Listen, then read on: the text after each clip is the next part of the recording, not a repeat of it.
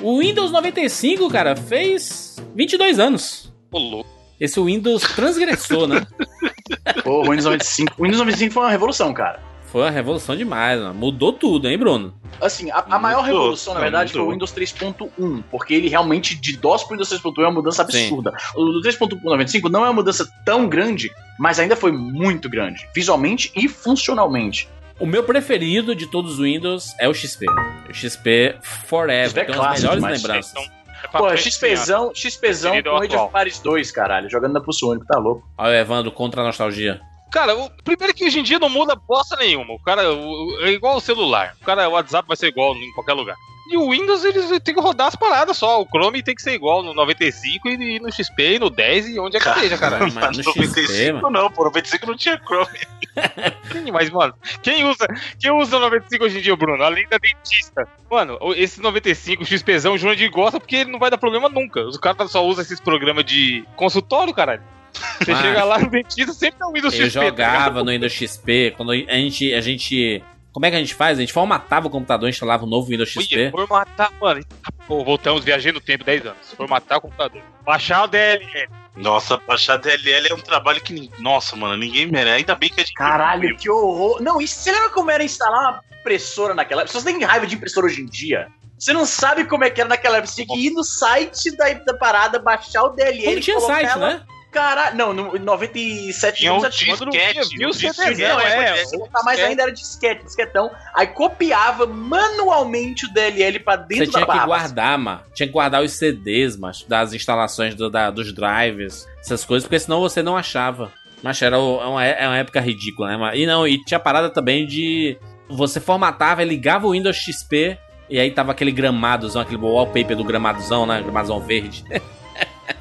a lembrança que eu mais tenho do Windows XP é aquilo, mano. Foi talvez um dos Windows mais usados, né? Assim, por mais tempo, né? Porque as pessoas demoraram pra sair do, do Windows XP, até porque as sequências do Windows XP não fizeram tanto sucesso e foram problemáticas, na verdade. O Windows 2000, Windows ME, sabe? Foram só Nossa, cagadas. Millennium. Lembro que tem um Millennium também, mó merda. Isso. Pô, Windows Millennium Não, mas o durou pouco. 2000 foi antes do A cada, a cada alguns anos Foi eles antes. lançam um que, é, que dá vergonha, porque teve o Millennium que foi uma bosta, né? Depois teve o Vista que foi o, o novo Millennium. Nossa. Horrível. Não, não, não, mas a, a Microsoft sempre faz isso. Você para pra... Sempre não, mas vai- é sempre assim. A versão intermediária é sempre Não, eu acabei de-. Cara, foi o que eu acabei de falar, Bruno. Não, então, então, não, mas o que eu tô falando é assim, sempre ter, assim, depois do 95, é padrão, você pode esperar, você faz assim, você quer trocar de Windows, isso aí que você falou é padrão, pode esperar. Tá com uma versão boa, espera a outra horrível. versão. Era Você- leprosa. Você pula. Não, Era a versão S, tem. nem o iPhone, do iPhone X, iPhone XS. Hoje em dia eu nem sei se tem, mas lembra aquela loucura que tinha a Home Edition, a, a versão de Sim. empresa, Tem a versão ainda, completa? a Sim, versão- sim, Mano, sim. aí os Windows capado foda, que não dá nem pra mudar o papel de parede, tá ligado? isso aí, isso é uma É. loucura. Sem falar que a negada não usava nenhum original, né? Ninguém usava original nessas porra, né? Mano, o, meu é original há algum tempo, não sei nem como, e eu sou feliz por isso, hein? Porque simplesmente atualiza aí e eu não tenho que fazer nada. Foda. Não fica avisando, você pode estar usando uma cópia e Um legal. belo dia eu liguei e tinha um Windows 10, tá ligado? Não sei o que aconteceu. Tamo aí. Acho que desde o 8 que eu tenho, que eu, eu ganhei alguma aqui, sei lá que merda, ou comprei pirata também, não sei. Eu sei que tá aí. Melhor coisa é isso, mano. Não encher o saco e funcionar. Sabe Isso o meu aí. quando começou a ficar original, Evandro? Quando eu Hum. comprei um laptop que já vem instalado no sistema operacional. Aí pronto. crer, é foi sucesso. isso também. Eu comprei um notebook, um notebook da Itautec, veja você, que era uma merda, parecia um desktop tão grande, mas tinha placa de vídeo. E aí ele veio com o Windows original, foi isso mesmo. Aí eu ativei, meu, atrelei lá o e-mail do MSN, e aí sempre tamo aí, mano. Se sair, ele vai atualizando sem eu pagar nada, assim que é bonito. Eu não uso Windows desde 2010. Aí Que é pronto. vem tem garoto o... Mac. Não, babaca, não tem- uso Mac. Babaca! Não, não, que babaca, nada a ver. O Girandir abre lá o- a tampa do Mac dele e você acha o Hacker Mac lá. Ah, tá aqui, ó. não, tem nada a ver, mano. É porque hoje, hoje tem lá no estúdio tem o, o, o Windows, né? Cara, é- eu não sei achar o painel de controle, mano. Eu tô muito ridículo. Tá, isso. mas aí eu Você lhe pergunto, pra que, que você quer caçar o que no painel de controle? Não, por causa da. Você, eu tô conectando câmeras no computador, né? E aí. Você liga o USB e vai aparecer, filho. Ele vai e aparece, Girandir. Não sei o que você tá falando aí, velho. Você conectou o tá, USB. porra, abre o pente aí pra fazer uma montagem também. Não, macho, mas, eu- mas, mas por exemplo, se eu, eu vou conectar um outro monitor, eu tenho que fazer o espelhamento, essas coisas todas no. Liga o cabo, piada Windows. P. Evandro, o Windows não é Mac. O Windows não, Chefe, não é Apple, Vocês vocês estão nessa aí de 10 anos atrás que o Windows era tigre. Apple aqui, eu penso em encostar a USB na entrada, ele já sabe o que é que eu quero. O Jurandir é aquele cara que vai tirar o USB, ele ele tem que lá. saber Ele- mesmo. É, Só tem Macho, USB no... Eu tô aqui, ó, eu, eu, eu vou colocar uma, uma USB assim, aí o- aí a, a, a Siri já, já abre e fala assim: Oi, Jurandir, você quer fazer isso mesmo? Então já vou abrir aqui pra você, hein? Mas não tem que abrir mais, Jurandir. Hoje em dia é tudo plug and play, cara. Você colocou lá bagulho já tem Tudo. que funcionar. Tudo, Bruno. Tu tá na frente do teu computador aí e tudo é plug and play. Tudo. Tudo tem que. Hoje em dia, sim. Não cara. tem nada USB aí, Bruno, conectado? Não, plug and play. Ô, Jurandir. Plug and play, filho. Você põe um USB conectado, ele reconhece. Sim, Já sim, a funciona. plug and play, tá, tá, tá. Mas o Windows ainda tem problema com isso aí. Não é sempre Qual que Windows funciona, não.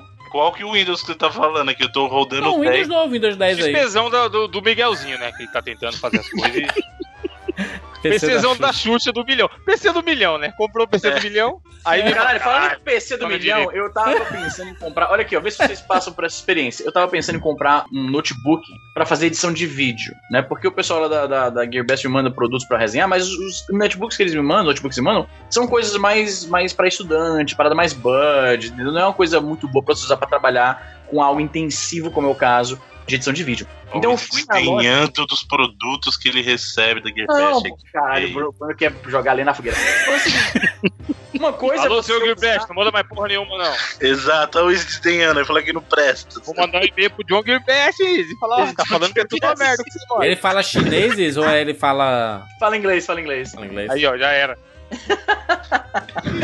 Aí o que acontece? Do Understand Mr. Easy Nobre. O cara escreve e-mail com, com, com sotaque nordestino, Jurandir? Como é que consegue? Cara, mas, Depende de quem tá lendo, né? até, o, até o inglês do Jurandir no e-mail sai com o sotaque nordestino. Mas easy, easy, easy. Mas se você. Você pode escrever em inglês e, dependente da pessoa que lê, deixa, ele deixa. tem sotaque diferente. Fica a dica. Então. Eles mandam as paradas que são mais, né, pra, é um uso específico que não encaixa tanto no meu uso. Aí eu vou na loja de, lá de, dos computadores, perguntar pra galera, galera, eu não manjo muito de hardware, essas coisas, não sei as, os pormenores. Tô aprendendo um pouco mais agora que eu montei um computador, mas ainda sou muito noob. Então eu pergunto pra pessoal, gente, esse computador aqui é bacana? Aí o pessoal, não, esse computador é uma bosta. Esse é uma... Aí, então, que é uma bosta? Tá bom, então. Eu vou pro computador do lado, que é um pouco mais caro. Eles organizam em ordem crescente de preço. Vou pro computador do lado. E esse aqui é bacana. Não, esse é pior ainda, é uma bosta. Caralho, tá bom. E vai, eu vou subindo a, a escada dos computadores e o, o orçamento também vai subindo, que vai ficando cada vez mais caro. E aí eu chego literalmente no computador mais caro que eles ofereciam, um Dell lá de 2 mil dólares, e nego falando que era uma bosta ainda, porque a ah, mas de na internet é isso aí, mano. Se é a pior chegar coisa, mano. Você pergunta Ué. assim, gente, eu preciso de uma bicicleta pra ir ali na, na padaria. Aí o cara te oferece uma bicicleta que ganhou um, aqueles corridas lá na, na Europa de 100 mil dólares. E, e se você comprar, alguém vai Pior falar. coisa, mano. Pior coisa. Você, você é uma pessoa que não pode reclamar disso, porque tu faz um passo a passo de tudo que tu faz na vida na, no Twitter. Tu faz assim, gente, e essa tela que apareceu nesse programa?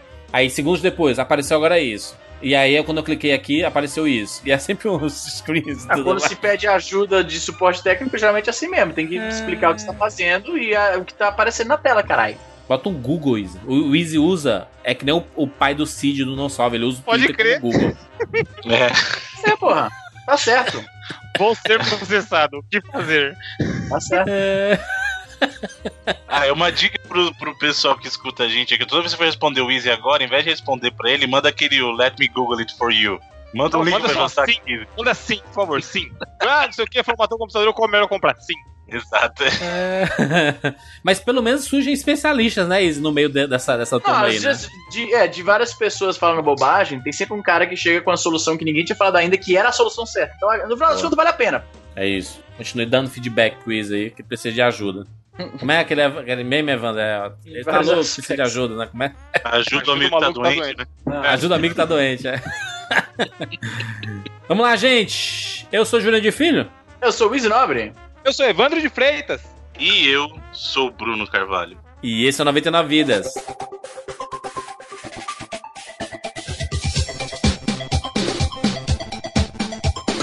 Pula, pula, pula, pula, pula, manda rede, pula, pula, pula, pula.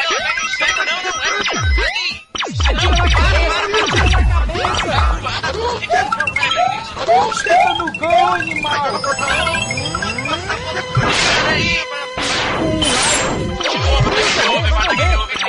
Pula, pula, pula, tira, tira, tira!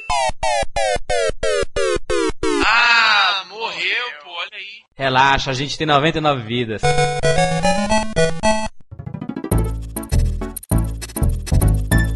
Meninos, estamos aqui juntos mais uma vez para mais uma edição do 99 Vidas. E desta vez vamos trazer aqui mais. O que, é que a gente vai trazer, Bruna? Que a gente vai trazer, na verdade, histórias da gente Essa apresentação do Juras foi aquela, não sei o que estou fazendo, mas vamos aqui ver o que é que. Sabe aquele clipe do, do The Office que o Steve Carell ele fala que às vezes ele começa a falar, mas ele não sabe o que vai falar e ele tem a esperança de que a boca dele encontre as palavras. Caralho, Juras pode crer. Porra, eu lembro de 99 vidas antigaço, que o Bruno explicava como que a cabeça do Jurandir funcionava, e aí ele usa o termo on the go. Que o Juras, ele só tem o start do raciocínio, tá ligado? E aí ele vai. E Não, não, mas não é isso, não. é Porque eu tava buscando a- a- a- as palavras corretas, assim, pra exemplificar as nossas histórias. Porque a gente aqui no 99 a gente já contou muitas histórias. Eu diria que o programa é sobre histórias. histórias verdadeiras que aconteceram de verdade. Aqui são histórias reais, aqui não tem roteirista, não, compadre. Tem ghostwriter aqui escrevendo as histórias do Jurandir na locadora. Rapaz, o único roteirista da minha vida é o Senhor Jesus Cristo. Amém. Eita. Ah, irmãos, glória. Todos falem amém. Vai lá, Izzy. Amém. Amém? Só, aliás, é bem assim, só ele sabe onde vai terminar, porque o Jurandir tem só o ponto de início mesmo, e aí só Deus sabe onde vai terminar. Macho, vocês estão me coisando. Que nem o Easy. O Easy tá pistolaço aí. É isso. Ele é coisado da vida real, cara. É o estilo 99 Vidas, Bruno? Esse programa? É um estilo com videogame. Olha o que você vê. Porque videogame também é estilo, né? Estiloso e tal. Entendi. Então, se é uma série estilo 99 Vidas, eu passo essa pergunta para o Easy Nobre. Easy, Eu? uma pergunta, Easy Nobre. Hum, Que Mario? caralho. o, que é, Na real, diz estilo 99 vezes. o que é o estilo 99 Vidas? A gente, no estilo 99 Vidas, a gente não fala de jogos especificamente, a gente fala de coisas que estavam ali tangentes à nossa infância, que tinham os jogos e tinham todas as outras coisinhas que orbitavam ao redor dessa, digamos, subcultura. Exatamente. Só que desta vez temos uma. A gente tem uma mescla da temática do 99 Vidas, né? A primordial, que é sobre jogos antigos, ao mesmo tempo que casado com nostalgia e sobre histórias pessoais. Confere, Bruno? Confere. Então é esse, o estilo 99 Vidas, a gente vai falar sobre o quê? Nós falaremos sobre como os videogames chegaram em nossas vidas, cada um deles. Mas eu acho interessante, como a gente já falou, a gente precisa quebrar isso num ponto, né? Porque assim, a gente tem nós pequenos marotos, petis, crianças que dependiam dos pais, né, Pra levar o videogame até a gente. E depois da nossa vida adulta, quando a gente passou a fazer as nossas escolhas. Então, para ter um- uma abordagem legal, acho que esse programa seria interessante a gente falar de como os videogames chegaram na nossa vida. E nesse caso é o nosso mesmo, é a nossa experiência pessoal de como o videogame, cada um deles chegou na nossa vida até os 32 bits ali, né? Que aí até todo mundo já. ah, é o limite da adolescência ali. Depois todo mundo começou a ficar barbado. Conta com PlayStation? Conta, né? O PlayStation 32 conta isso. Até, até- vamos lá, até o lançamento do 64. Pronto. Que aí envolve Sega Saturn, PlayStation e o 64. Não dá pra botar até o fim dos anos 90, não. E aí, a partir dos anos 2000 aqui, as coisas mudam. Mas é que aí vai começar a ter parte que, que meio que se. Vai se- mesclar e eu não lembro o ano que aconteceu porra nenhuma, não, mano. Não sei nem o que eu comi ontem. Então, Eu consigo lembrar bem os anos em que as coisas aconteceram, porque eu, eu- o ano que eu comecei a estudar fez com que todos os anos, a série que eu estava é o último número do ano. Então, por exemplo, Sei. em 91, eu ah, tava aí na tá primeira fácil série, caralho. 92 eu tava na segunda série, então ficou super fácil. Eu penso mais assim, porque nos anos. no- A gente tem mais ou menos a idades parecidas aqui. Então, no final dos anos 90, a gente tava saindo do- da, da escola. Pelo menos eu e o Bruno, né? Bruno, a gente tava saindo da escola, né? É, tava indo pra faculdade já, né? É. Só que o Bruno, né? 12 anos ele já tava, né, trabalhando aí, Mas o Bruno, não, e o Bruno, mano, você é louco, o Bruno é enciclopédia viva, caralho.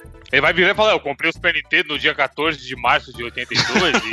Não, mas é que os Juras tá preocupado no fator de quando eu comecei a comprar. Realmente, eu comecei a comprar antes da chegada do Play 2, eu já comprava, mas por isso que eu acho melhor a gente definir como os videogames chegaram na nossa vida por o limite na geração Justo. do que na data, entendeu? Justo, justo, justo, justo, então. Vamos lá. Como é que os videogames começaram a entrar nas nossas vidas? Quem começa aí? Eu posso começar? Por Começa. favor. Eu pergunto e, eu começo, né? Eu, eu pergunto e me sugiro, né?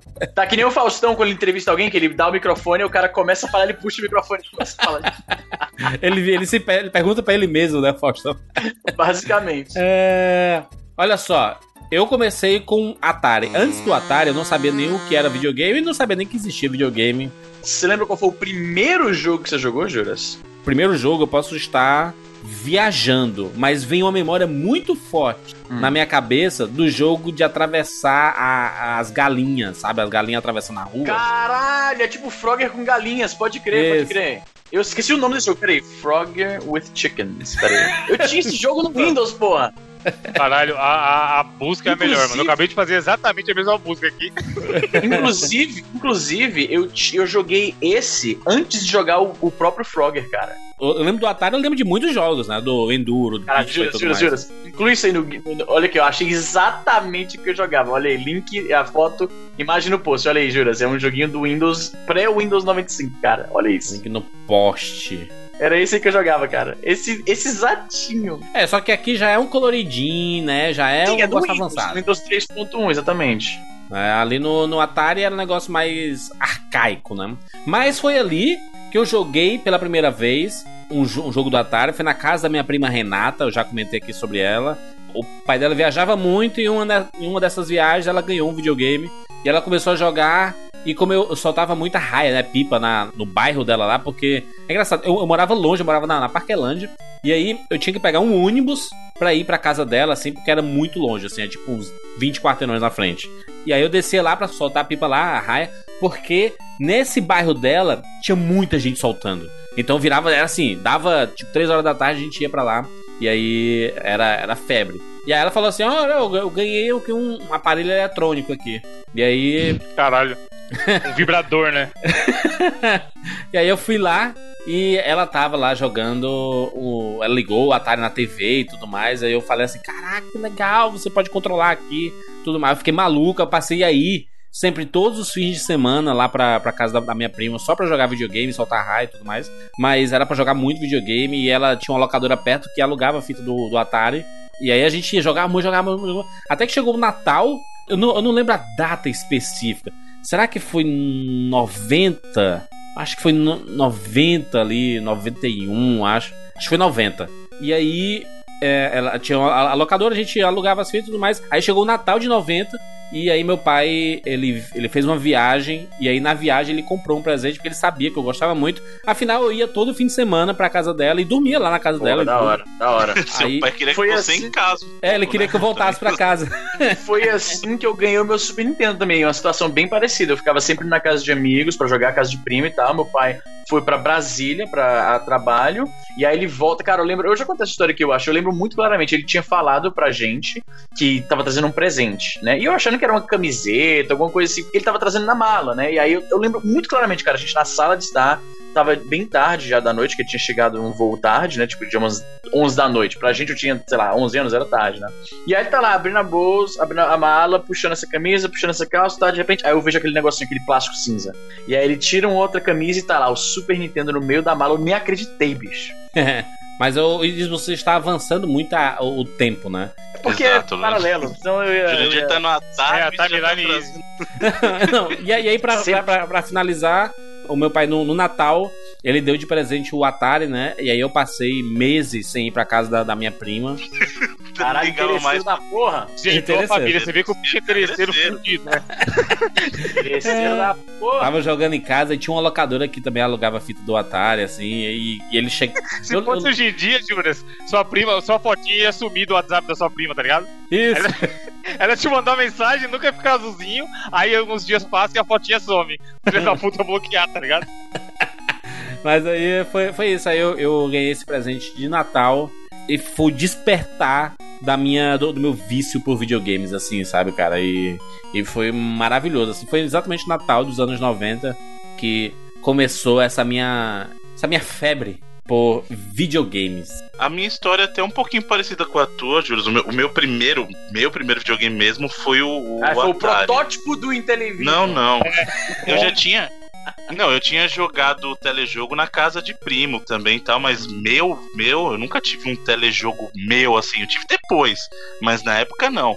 Mas aí o meu primeiro videogame foi um Atari e eu ganhei num Natal também. Eu ganhei um, pouco antes, não nos anos 90. O meu acho que foi em 85 que eu ganhei o Atari. Mas foi, eu lembro muito desse Natal porque era o Natal que a gente tava em família. Eu lembro que o meu avô, é, meu falecido avô, ele tava lá com a gente. E aí eu lembro que meu pai trouxe aquele a caixa do Atari pra gente embalada num, num papel vermelho, aquele papel clássico de presente de Natal, né? Vermelho Natal, chama até vermelho Natal.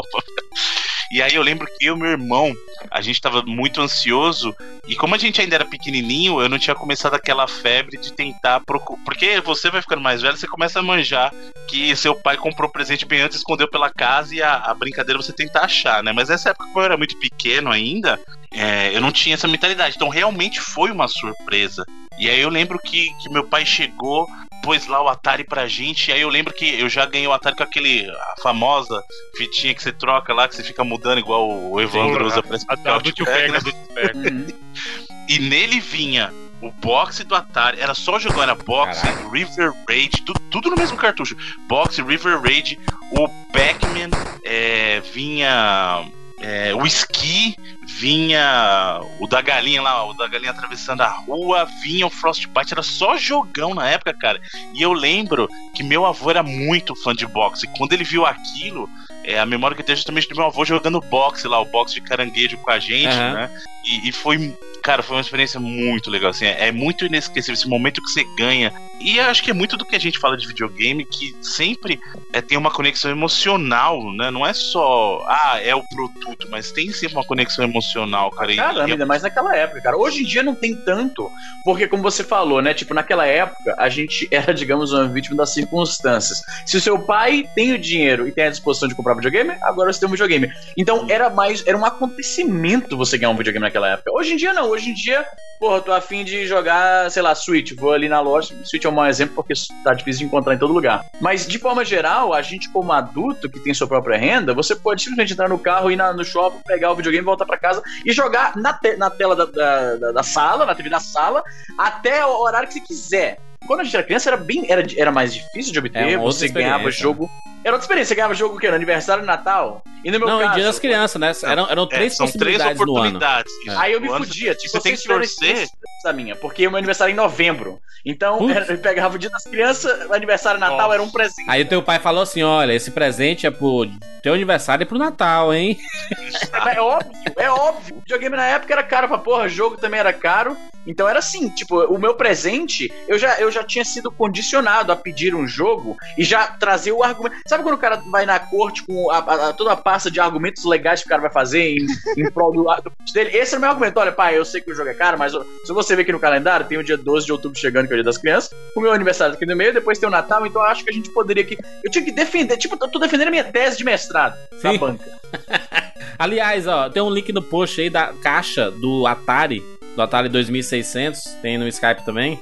Foi exatamente essa caixa, Bruno, viu? Eu, eu lembro dessa caixa, sem esse adesivo Space Invaders, aquele negócio escrito ali do lado, mas é esta caixa mesmo, assim, com esse, esses Uhum. desenhos aí e tudo mais. Era o Atari 2600. Nossa, foi esse, foi esse também que eu ganhei, mano. Como o Izzy explicou aí, na- naquela época a gente era fudido, né, mano? E normalmente os pais também de pessoas, crianças brasileiras, sua, ge- no seu geral, também eram fudidos. E eu ganhei no dia das crianças. A data pra mim era o dia das crianças. Natal, aniversário, caralho que fosse, não existia. Era o dia das crianças que era a pegada. Não sei porque meu pai bolou essa, mas era o dia das crianças que era o negócio. E possivelmente eu já contei essa história aqui no 99, mas lá vai de novo. Eu lembro que era um dia, chegava de noite, e, e lá, talvez por isso que eu era gordo. Meu pai tinha o, o costume de sempre chegar com um doce, mano, todo dia de noite. Então, eu um chocolate. Chocolate, todo chocolate clássico que vocês lembraram daquela época, eu fiquei anos, todo dia eu comia pelo menos um chocolate. Lolo. E aí eu ficava Aqueles sempre Lolo, Todos. Choquito. Milk Bar, mano, todos, todos. Aí a gente, eu ficava na espreita, né? Não tinha irmão ainda. Na época eu fiz a- o cálculo aqui, foi em 87 que eu ganhei o Atari 2600. Aí eu tava lá, caralho, daqui a pouco meu pai vai chegar, vou mandar meu chocolate. Ah, como a vida é boa. Era o ápice do meu dia, tá ligado? Aí ele chegou com a sacolona monstra e, e um, um aparelho eletrônico, como o Juras falou aí. Aí eu, caralho, que porra é essa? Aí eu achei que era um rádio. Aí eu, caralho, comprou um rádio novo pra quê? Se aqui em casa já tem rádio.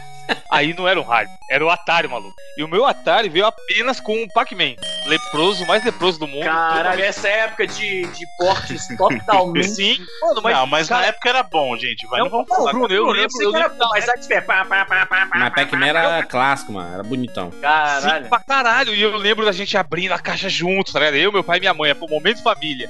E como o Bruno falou aí, a parada é foda, porque a nostalgia bate absurdo nessa época, porque hoje em dia, como o Izzy falou, você sabe que era um porte mequetrefe do que era no arcade, né, mano? O Atarizão com com o seu Pac-Man. Mas, cara, aquele momento de abrir a parada, instalar, e eu ver que eu tava com o controle na mão, e eu colocava pra esquerda. Não, quando você a a primeira vez que a imagem aparece, É porque assim, ainda tem aquela pequena É dúvida. Eu, pelo menos, não sei se era todo mundo assim, mas eu era, eu sempre fui um cara meio assim, pessimista, meio assim, achando que as coisas não vão dar certo pra mim. e aí, o que acontece, eu eu escrevi um livro que o título é literalmente Todo Dia Tem uma Merda. E aí, o que acontece? Quando eu instalava tudo lá atrás, eu pensava, porra, tá quebrado, não vai funcionar. Quando eu li- ligava o switch lá e a imagem aparecia na tela, porra, que sensação. Os garfinhos, né? Você pegava os garfinhos, conectava atrás da TV. Apertava lá. apertava. Às vezes, al- al- algumas TVs tinham um, num- tipo um, um ne- negocinho mais comprido que você conseguia segurar e rodar. Outros era parafuso, né? Você tinha que pegar um parafuso e girar e, E aí afrouxar. a gente pegava e quebrava o parafuso, porque a gente enfiava a faca em vez de uma chave de fenda, né? É, todo mundo Pô, botava faca, né? Aquela É. faca que não é de, ah, de ponta, né? Aqui imita uma chave de fenda, mas você sabe que não é pra usar como chave de fenda. É, Evandro, mas esse conceito, Evandro, que tu, que tu falou aí de. Ah, pô, parece um rádio. É porque o conceito de um videogame é muito parecido do que era o toca-fitas, entendeu? É você colocar Sim, não, a fita e- pra tocar, hoje né? em dia, cara, é- hoje em dia não, há um bom tempo a gente, a, a humanidade, enfim, as pessoas sabem o que, que era um videogame. A gente não, e não era, a gente não tinha acesso à informação. Eu não via o comercial do Atari na TV, na Globo, sabe, na, na hora da novela. Então, sei lá por que caralho, eu inclusive eu preciso, não sei se, nem se ele vai lembrar, mas qualquer dia eu vou perguntar pro meu pai por que, que diabos que deu na cabeça dele de comprar aquela porra pra me dar de presente, tá ligado? Porque não tinha, não tinha jornal, revista, nenhum tipo de mídia, tinha propaganda de videogame. Então era assim, tava vindo uma parada alienígena, ó. Você vai ligar isso aqui, você vai se divertir por horas e horas controlando essa bolinha colorida aqui, comendo um- uns tracinhos num fundo azul, tá ligado? E cara, a gente passava sem brincadeira. Todo dia eu jogava. Tava de bobeira, minha mãe limpava a casa, sei lá, fazia comida. Aí lá pras duas, três horas a gente ia jogar videogame. E ficava horas, horas, horas seguidas jogando Atari, tá ligado? Aí depois, sei lá, de uns três meses, ele brotou em casa com um cartucho desses que o Bruno falou aí, que vinham quatro jogos em um. Só que no meu caso tinha o jogo de pesca. Tinha os clássicos, Sim, Beat, da hora. Mano, pesca era foda. Caralho, o jogo é mó bosta, mas caralho, como eu joguei com a minha mãe, mano? A gente ficava fazendo disputa, tipo, pegava mais peixe, e não sei o que, e não sei das quantas. Mano, é foda. E aí, eu- quando eu falo de novo a parada da diversão, olha o que a gente não viveu com o Atari, velho. Que Hum. tinha literalmente três cores, tá ligado? Tá maluco, mano. Atari era um. Ele trouxe um novo tipo de entretenimento pras pessoas, sabe? Total. Não, e aí começou a, a ter a parada social de amigo em casa jogar, gente que não tinha. Porque também teve isso, do meu ciclo da- da- das molecadas que eu andava tal, a vizinhos que acabavam. Filho de, de amigas da mãe, né? Porque você acaba criando amizade meio que na obrigação. Nego hoje em dia que você escolhe quem que, quem que você vai ser amigo. Quando a gente é criança, mano, você vem o bolo ali, você tem que brincar com aquele amiguinho que tô te mandando, se foda. Se ele for um maldito, você não pode fazer nada contra isso. E aí, da galera, do- dos filhos da minha mãe, do, do- aliás, dos filhos das amigas da minha mãe, ninguém tinha videogame. Então aí começou a ir a molecada em casa jogar. Aí depois de um tempo, não sei quem ganhou também. Aí já rolava as paradas de emprestar cartucho, não sei o que. Esse fator social também faz com que a. Com que a- a experiência né, de se consumir a, a mídia seja muito forte e seja guardado com muito carinho na lembrança, sabe? Exatamente. E, e aí, cara, é, e Izzy não teve contato com o Atari, não, né, Izzy? Eu tive, eu nunca tive o meu próprio Atari, eu sou mais novo aqui do, do, do podcast. Eu acredito, ô Evandro, você é o mais novo ou sou eu? Você tem 34, não é isso? Eu 34. Então eu sou o mais novo, eu tenho 32, então o Atari. Ah, pra pra gente no Brasil, na verdade. Ele fala o mais Atari- novo como se tivesse, né? Mais novo como se 18 tivesse anos. 19, né? É. Não, mas 32 cara, cara não. de 40, né? eu só, eu só falei que eu sou mais novo, vocês estão se ofendendo à toa. É porque quando a gente vai ficando mais velho, Izzy, é, tudo ofende. Tudo ofende. Idade. Na nossa. Assim, o, Atari, na verdade, pro- ele, ele foi pro pessoal dos anos 90 no Brasil, mas nos Estados Unidos ele é pra galera dos anos 70. Quando eu pergunto, tipo, os meus Não, contemporâneos. menos, Izzy. Que fora, 70? O Atari é do final dos anos 70, cara. Então. Foi dos anos 80. Atari é do final dos anos 70, porra. Então, mas como que. Ó, os anos 70, só vale os últimos 2, 3 anos só. O resto dos anos 70. Caralho. eu- Bruno, em que, ano, o- em que ano o Atari saiu? O Atari é do final dos anos 77, Não, 78. 77. Que, que década é essa? Eu tô, tô 70. confuso aqui. Não, não, Ah, tá não. certo. Você, Izzy, Izzy, não se faça, não se faça de, de coisa. Não. É, mas Meu ponto é o seguinte: quem lembra do Atari aqui fora é a galera é dos a anos 70. geração 80. A galera, a galera não é. Mano, eu tô te falando, eu moro aqui, mano. Eu tô te falando. Se você pergunta pra um cara. Ih, carteirada não mora aqui, carteirada não mora aqui. Não, eu tô falando, não, não é carteirada, pô. É uma parada inegável. Você pergunta Luiz, pra nos anos da minha idade, 70, você não tava nem no saco do teu pai. O que A que você tá galera falando? da minha idade. Caralho, mano, eu converso com pessoas canadenses, eu não convivo com brasileiro aqui, eu convivo no meio. Você conversa com os caras de 50 anos do Canadá. Você sai na Não, nem falando com os 50, dentes. porra. Não, nem 50. Eu, não, eu, primeiro, eu, eu tenho amigos mais velhos no meu trabalho. Eu converso com amigos mais velhos, não tenho amigos só da minha idade, porra. E meu ponto é o seguinte: lá na praça, conversando a com o parada. Sertor Vou te- Praça Ferreira do Canadá. Cara, o Atari. Você tem que, lembra de outra coisa: o Atari não existe num vácuo. O Atari ele veio nos anos 70 no que era a cultura do arcade dos anos 70. Os anos 80 nos videogames foram, foi dominado pelo, pelo Nintendinho. Já era outro contexto. A galera da minha idade aqui fora, o videogame que eles lembram, que era o videogame da infância deles, é o Nintendinho. Não é o Atari. É isso que eu tô falando. Aqui fora, o interesse no Mas Atari peraí, Easy, parou, só um minutinho, peraí. Não, 90 Que ano você nasceu? 84. parou. Que ano, você- que ano você nasceu? 84. Você nasceu em 84. Década de Certo. 80. acredito, Não sei, porque a- a- o cálculo agora é diferente. Mas Não, eu então acho. Você nasceu em 84. Você nasceu em 84. O NES saiu em 85. Certo ou não? Certo. Certo. O NES. Certo. O Famicom foi, foi em 83, mas o NES, que é a versão americana, foi em 85. É. Certo. Você tá falando que a galera que nasceu, viu? presta atenção no que você falou. Você falou que a galera que nasceu no mesmo ano que você, pra eles foi o Nintendinho, Foi. certo? Uhum. Então provavelmente eles cresceram ali e jogaram Nintendinho quando crianças, porque se a galera nasceu em 84, 85 saiu. Agora você falou que nos anos 70 o que reinava era o Atari. Só Pra que galera. Mas é, eu- Bruno, você tá, acho que a gente tá falando coisa diferente. Meu ponto é o seguinte: ó, eu vou repetir exatamente o que eu falei. A galera da minha idade, eles não vão ter o Atari como uma lembrança de infância. Porque Concordo. esse console saiu dos anos 70. É, é, é, Eu tô falando, você tá discutindo à toa. Meu ponto é o seguinte: você pega, chega pro cara desde 30 e tantos anos e pergunta pra ele qual videogame que jogou, ele não vai falar Atari da mesma forma que brasileiros falariam. Porque o Atari teve uma sobrevida maior no Brasil. Sim. Aqui. Era mais barato, bem Canadá, mais barato. Dos anos não, 90, aqui a gente tinha os clones, tinha o Dactar, tinha É, depois eu tive um Dactar também, Bruno. Esse é o meu ponto. Esse é o meu ponto. mercado, O né? Atari, ele teve. Ele, ele participou da infância de uma galera no Brasil que não vai bater necessariamente, cronologicamente, com a galera de fora. Meus amigos de 30 e tantos anos, pessoal da minha idade, eles não veem o Atari como uma parada contemporânea da infância deles. Eles veem o Atari como algo dos anos 70, porque saiu em, no- em 77. E naquela época não tinha aquele negócio do, do videogame ficar. Você ficava. Era, um- era um- uma, uma parada de família que ficava ali todo mundo curtindo por décadas depois, como foi no Brasil. No Brasil, o tio meu comprou o Atari nos anos 80 e eu tava jogando em 94, entendeu? Não era assim aqui. 94 os caras estavam em outra, outra pegada já, entendeu? Tipo, É 10 que nem, depois. É que nem a gente assistia na sessão da tarde um monte de filme dos anos 80, né? A gente tava nos anos 90 e via só filmes dos anos 80, né? É. E aí, Isso é É, é Mas então, exatamente isso. Mas esse é o Eu meu ponto. que- Meu ponto é só isso. Quando você pergunta pra alguém daqui a minha idade, o, o jogo da infância deles vai ser. O, o console de infância deles vai ser o Nintendinho. Pra gente, a gente teve o contato com a tecnologia um pouco mais anterior, porque era a natureza socioeconômica do país onde a gente vivia. Eu pergunto. Ah, eu chego pros amigos da minha, da minha idade, o pessoal da, da esfera gamer aqui, que é é onde eu transito, digamos assim. E eu chego, pô, você lembra River Raid? Você lembra o, o box da, do- dos, dos, dos caranguejos? Caranguejo. Os caras não vão saber o que eu tô falando, entendeu? É por Mas isso que Easy, surgiu aquele você esquema. foi criança Cara, eu- no Brasil. Velho, Olha, olha aí, ó, quer ver a prova disso? Eu vou num evento, eu sei, eu, eu, Jandir, eu só tô adicionando uma, uma informação adicional pra conversa. Eu vou num evento aqui. todo- Adicionando uma mês, informação adicional que adiciona. Adicionando, a, eu tô somando a adição de informação adicional. Mas legal essa Olha, eu perspectiva, eu fui não, não, não pensava nisso. Sim, mas hoje só uma coisa. O, por que, que eu falei o que eu falei do negócio dos anos 80? Porque justamente o Atari meio que reinou, entre aspas, absoluto, até a chegada do Nintendinho. Então, ele passou mais tempo, entre aspas, reinando nos anos 80 do que ele passou no próprio, no própria década de 70, Macho, entendeu? eu tive o meu Atari nos anos 90, ou 90, Sim. 90 cravado.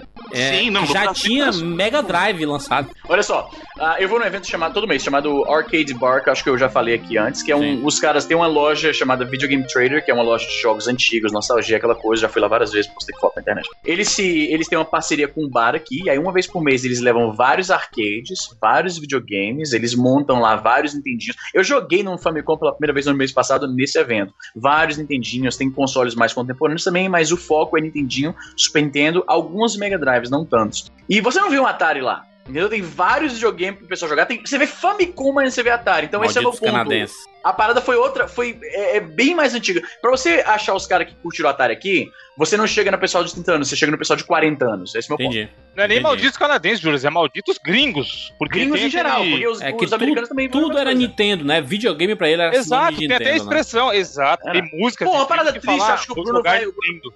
Era, Nintendo era sinônimo. Metani- Metonime que chama nisso, quando o nome da marca se torna o nome do produto. O Bruno vai lamentar muito isso. Você sabe que o Master System não pegou muito aqui fora, né?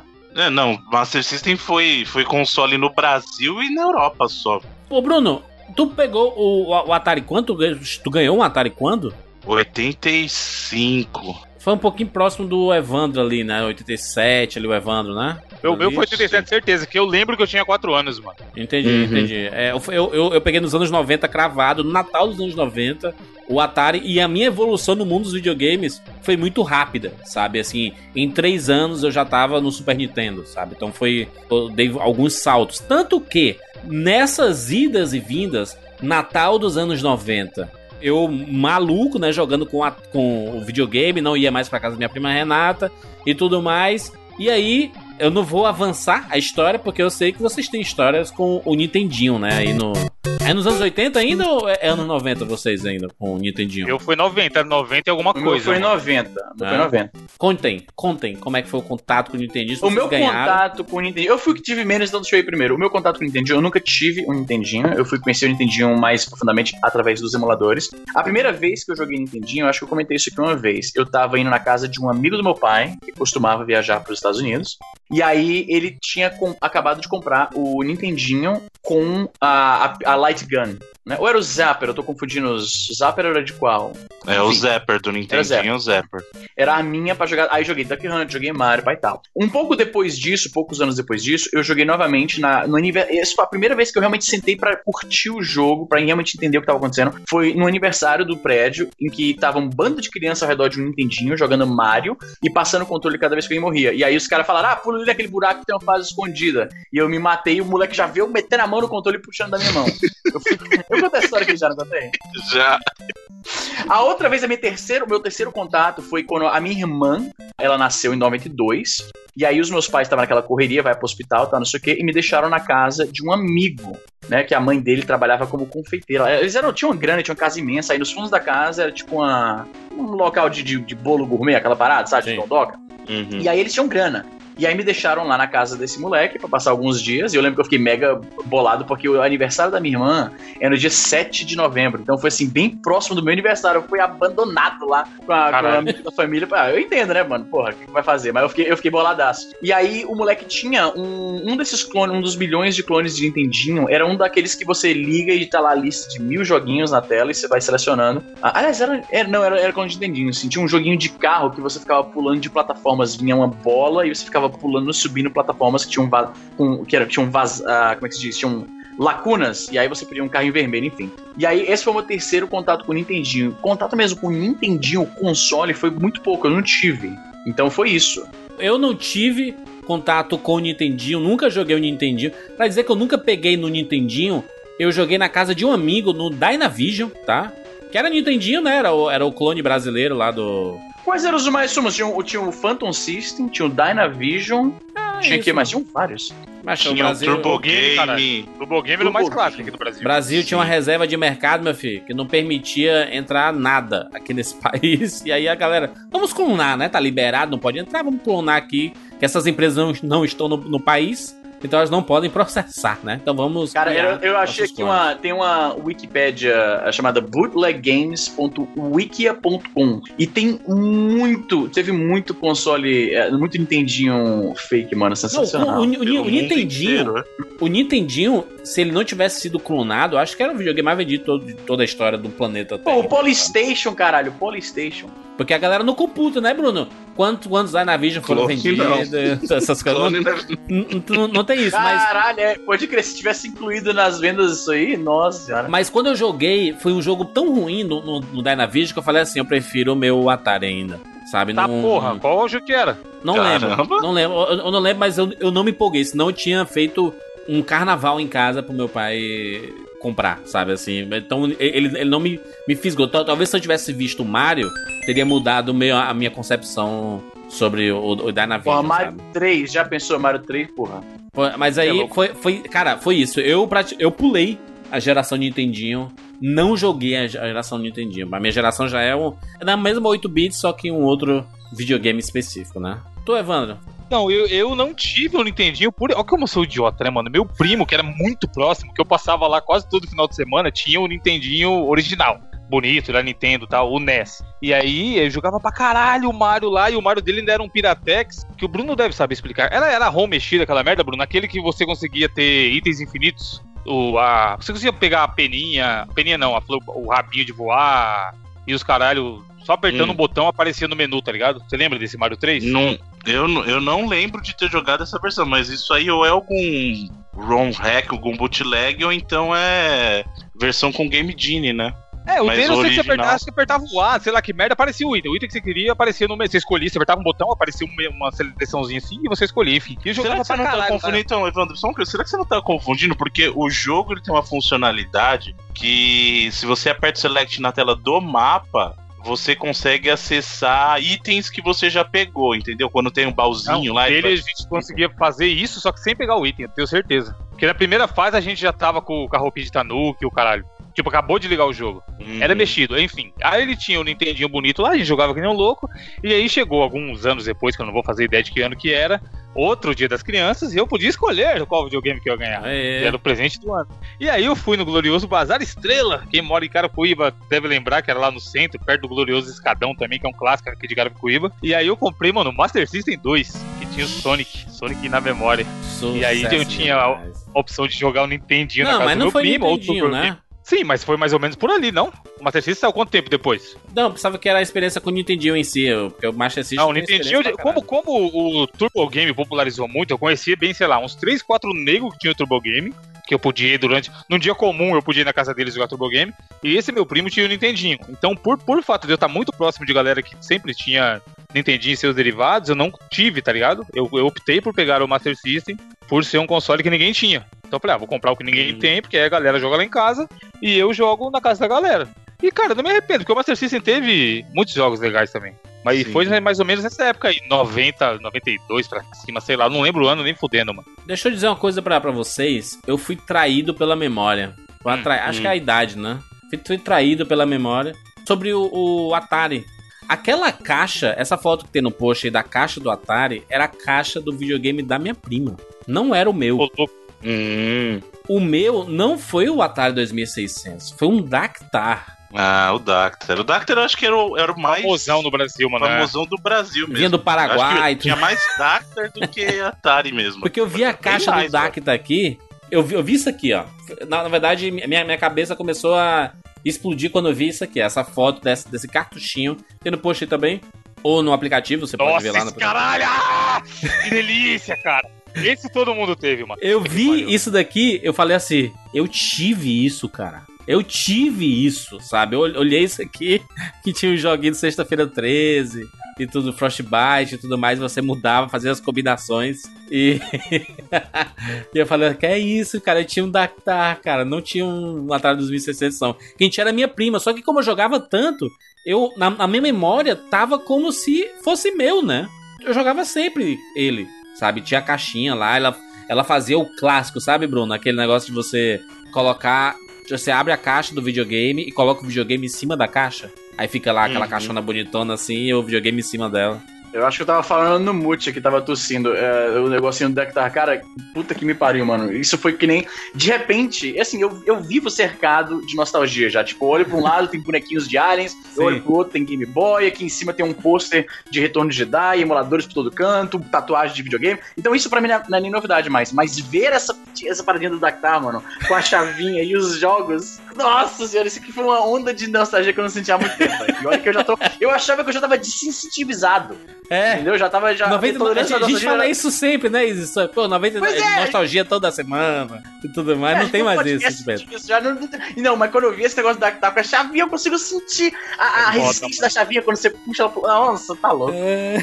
Pode crer, meio enroscando, né, caralho? É, caralho. Nossa, fiquei arrepiado aqui.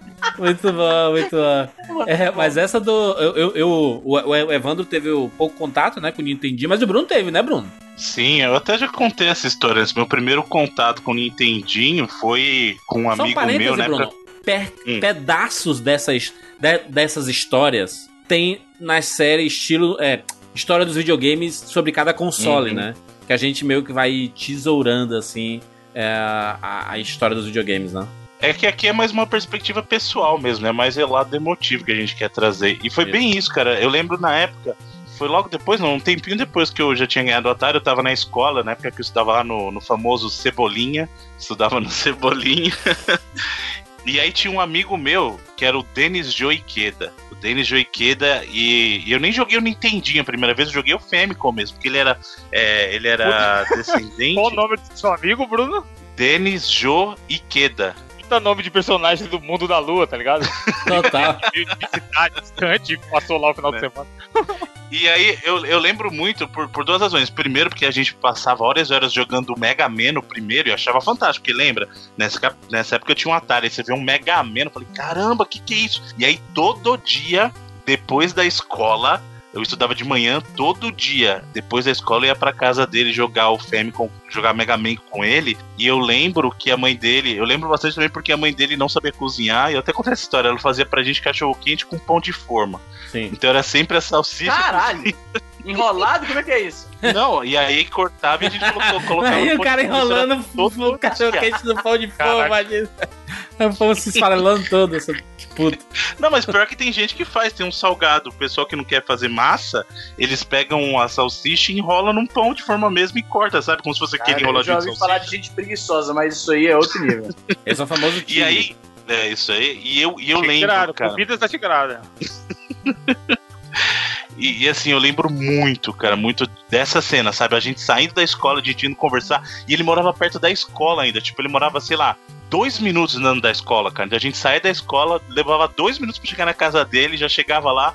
A mãe dele até já me conhecia, já nem perguntava mais o que eu tava fazendo ali, né? Porque era todo Já tinha o prato do Bruno esperando, tá ligado? Exato, ela já tava lá com meu pouco salsicha esperando, meu pão de forma salsicha esperando. E aí depois disso, eu, eu consegui mesmo um Famicom fazendo rolo, né? Na, na época, é, fazendo troca lá na feira do rolo, aí eu consegui pegar o meu Famicomzinho lá, aquele modelo Anos que 80 era o cabo, cabo preso nos anos 80, era o cabo preso no videogame ainda tal. Foi no finalzinho dos anos 80, isso vai, sei lá, foi. O que eu peguei o meu foi 89. Mas a- antes disso, eu já, já em 87 eu jogava dele na casa do meu amigo e fiquei passando um bom tempo lá. Tem gente que não sabe, Bruno, a gente tem um público muito jovem que escuta o 99 vezes. Tem galera de 10 anos que escuta esse programa e gosta. Acho que ele- eles consideram o 99 Vidas como uma possibilidade de, tipo, ler uma enciclopédia, sabe? Sobre a história das coisas. Ele é curioso e ele quer saber sobre a história das coisas e ele tá Pô, tem uma aqui galera escutando. nova, pô, o, o Gus Sang lá da sua Profita, o moleque é novinho, cara, e ele se Não, amarra mas ele já tem 20 jogos e- anos, entendeu? Ele já tem 20 anos, né? Ele Sim, não mas é mesmo mais- assim ele fala de jogos que claramente não foi da, assim, não, não, não era do tempo dele, entre aspas. Ele jogou, ele, claro, não tô dizendo que o cara é poser nem nada do tipo, mas eu quero dizer o seguinte, tem uma galera nova que realmente eles têm um apego muito grande pra essas paradas aqui. É que nem o cara que tem, sei lá, 15 anos, mas se amarra em Beatles, por exemplo. Não, Não a é gente fez dele? um podcast sobre isso, né, Isa? Somos donos da nostalgia, né? Que a gente discutiu exatamente sobre essas coisas que é, é, é bobagem. No, no- no fim das contas, o cara pode ser novo e jogar os jogos antigos Pois é, porque ele teve contato com aquilo. Né?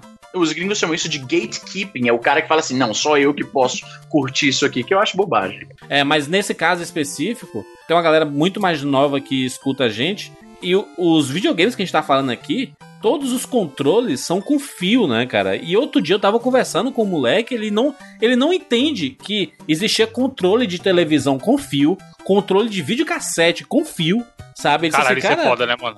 é, é, cara, é, é difícil a gente, a gente olha os controles de, de TV hoje, tudo sem fio, e fala assim. Caraca, olha como era antigamente, né, cara? Os fios pela casa, assim. do- ele ia do, do, do móvel onde tá a TV e as coisas até o sofá. E aquela porra estirada no chão, né? É outra época. Mano, eu tive um mesmo. Play, um Play 1 que quebrou, porque meu irmão foi pular o fio, calculou errado. Ao invés dele pular por cima do fio, ele pulou em cima do fio. Opa. Eu fiz Aí, algo ali- similar, aí, né, não, aí não foi só ele bater no fio e derrubar o videogame devagarinho pra frente, tá ligado? Ele ejetou a parada lá pro outro lado da sala. Essa porra E foi a dia- salvação. Eu quebrei o meu Super Nintendo assim. É, exato.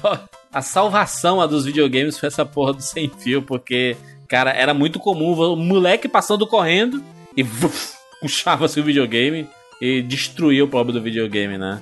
Mas, mas aí, Bruno, não- foi, foi tu, tu lembra o ano específico, Bruno? Foi anos oit- 88, 9, por ali? O do Nintendinho foi Sim. 89. É. E tu jogou pra caralho, assim. Muito, né, cara? Porque aí, quando eu peguei o meu, em 89 a gente já tinha, tinha o Mega Man até o 2, já tinha Mario, Nossa. é, tinha um, eu peguei um catálogo fantástico pra jogar, Castlevania, Contra, nossa, eu joguei muito. Não, só clássico pra gente hoje, né? Porque na época era lançamento, né? Isso, é. Só os jogos aí. Porra, sabe um jogo que eu joguei muito, fator social de novo aí, ó. Ah. No Turbo Game, o Tic Teco, mano. Caraca. Caralho. Sim, que- Tic Tac Nossa, era beleza, deixa eu ver aqui, não fantástico, conheço. cara. Deixa eu ver aqui. Mas, mas, cara, pra mim foi uma geração pulada, sabe assim? Geração, a, a geração não, mas o, o- a experiência com o console em si, sabe? Porque em 91, no glorioso Natal de 91, aconteceu, obviamente, mais uma alegria pro, pro pequeno Jurandir. O Jurandir pai, né? Aliás, muita gente fica surpresa que o nome do meu pai é Jurandir também. Porque né, meu nome é Jurandir Filho. claro que o nome do meu pai é Jurandir, né? Não necessariamente. O Felipe Neto, Neto é sobrenome da família dele, você não sabia? Mas neto não é. Não, não, não existe família filho. Você tem Você neto. não pode garantir, é. Como é que Não você garante porra. que não existe? É, Cara, isso, Ju- enfim. Jura- Jurandir foi no IBGE, pesquisou lá no, no, no Google lá dos caras e tá falando aqui pra autoridade, que não tem. Eu, Você não eu, sabe, eu, eu sei que tem uma família Fialho. Fialho eu Aliás, conheço. Ah, mas filho eu nu- nunca vi, não. Mas enfim, antes de chegar nesse Natal de 91, eu tenho que fazer um prequel disso. Porque no Natal dos anos 90 eu ganhei um Dacta, né? Aquela felicidade. Foi até estranheza no começo, porque eu tô tentando resgatar. E essas, essas memórias elas estão vindo, né? E e eu lembro que foi estranheza porque eu falava assim, pai, mas não é igual da Renata, sabe? Mas ele disse, não, tem os mesmos jogos, o cara da loja falou que tem os mesmos jogos do, do Atari e tem o Dacta. E aí, quando eu comecei a jogar, foi que isso passou pra mim, sabe? Era a mesma coisa. Só que é, é como se você estivesse num filme e aí vai pro campo de visão da Renata. No Natal dos anos 90, ela ganhou o Master System. E eu não sabia disso. Chupa Jurandir. Não, eu não sabia disso, porque eu sumi da vida dela. Entendeu? Porque aí a ele gente. desbloqueou do WhatsApp e mandou um Oi, sumida. Não, porque a, a gente, depois que eu, que eu parei de, de ir pra casa dela, porque eu tava jogando no meu Atari, a gente se encontrava só nas datas festivas na casa dos meus avós, tipo, dia dos pais, dia das mães, sabe? O aniversário dos avós, tudo mais, aí ia todos os primos. E o assunto não girava em torno de videogame, era brincar, brincadeira e tudo mais, etc. E eu não sabia que ela tinha ganhado o Master System. Até que, próximo das um, férias. um parêntese Ah, bem rápido aí. Ah. Naquela época, embora muita gente curtia, o videogame ele não era um assunto tão pop como é hoje. Não é. que Não se descobri que conversava um cara assim. da escola gosta de videogame, eu falei assim, nossa, você curte videogames? Tipo, eh, você não tinha muitos amigos É. que gostavam. Eu lembro que eu tinha um cara na escola, o Eric, ainda tenho contato com ele hoje em dia, foi o cara que me apresentou as revistas de videogame, inclusive ele trazia pra escola, a gente ficava lendo junto e tal. E era só ele, os outros, todo mundo da escola achava que a gente era retardado. que É porque era um era brinquedo, era, era um, era um outro brinquedo, sabe, assim. E, e quando a gente ia pra escola, a gente levava, sei lá, um He-Man, levava uma coisa assim, e o assunto era sobre o comando de ação, sabe, essas coisas. era visto como uma- um passatempo muito nerd, na época que nerd ainda era meio que um palavrão. Então as pessoas, talvez tinha gente que curtia, mas não sentia vontade de ficar falando na escola, sei lá. Exatamente. E aí a- a- aconteceu isso com minha, minha prima Renata, ali mais ou menos ali, eu acho que foi no dia dos pais.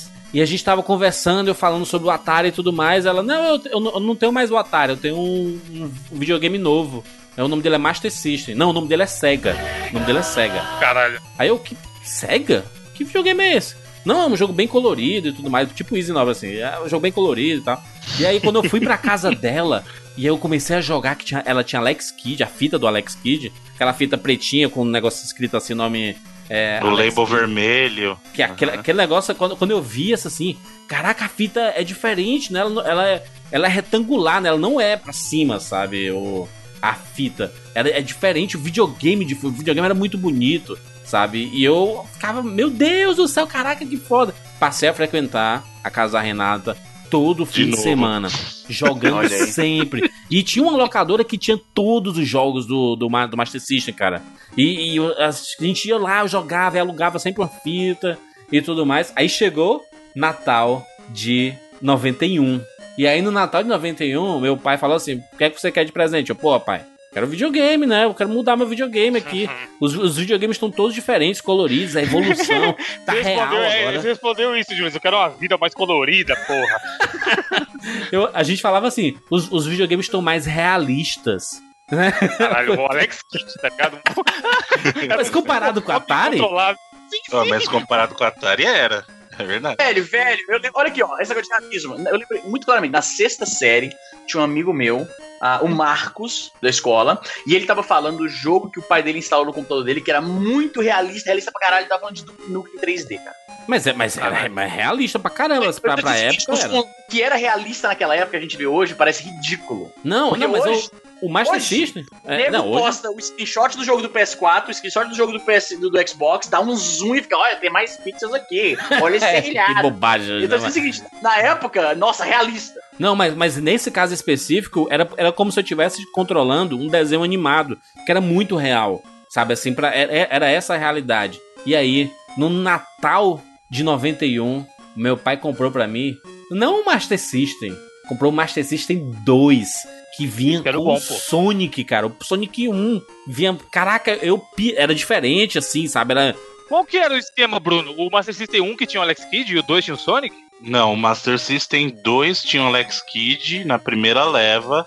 Tinha o. O Master System, na verdade, esse, o. Alex Kidd nem foi o primeiro jogo que Não, vinha. eu tive o 3, cara. Que tinha o Sonic. Qual que tinha o Então. Sonic? Isso, então, aí tinha o Master System. O que era mais comum do Master System do Sonic era o Master System Compact, que era aquele menorzinho. É esse, Esse esse. era o mais mandei, comum do mandei, mandei a foto aí, ó. Mandei, tem, tem no post também o Master System do Era esse que eu Master System tinha. 2. Isso, Porque o Master é o System Compact. 3 vinha com o Alex Kidd na memória. E aí era diferente, rapaz. Porque Não, não, gente, mas calma. É, vocês estão Tá confundindo, louco. assim.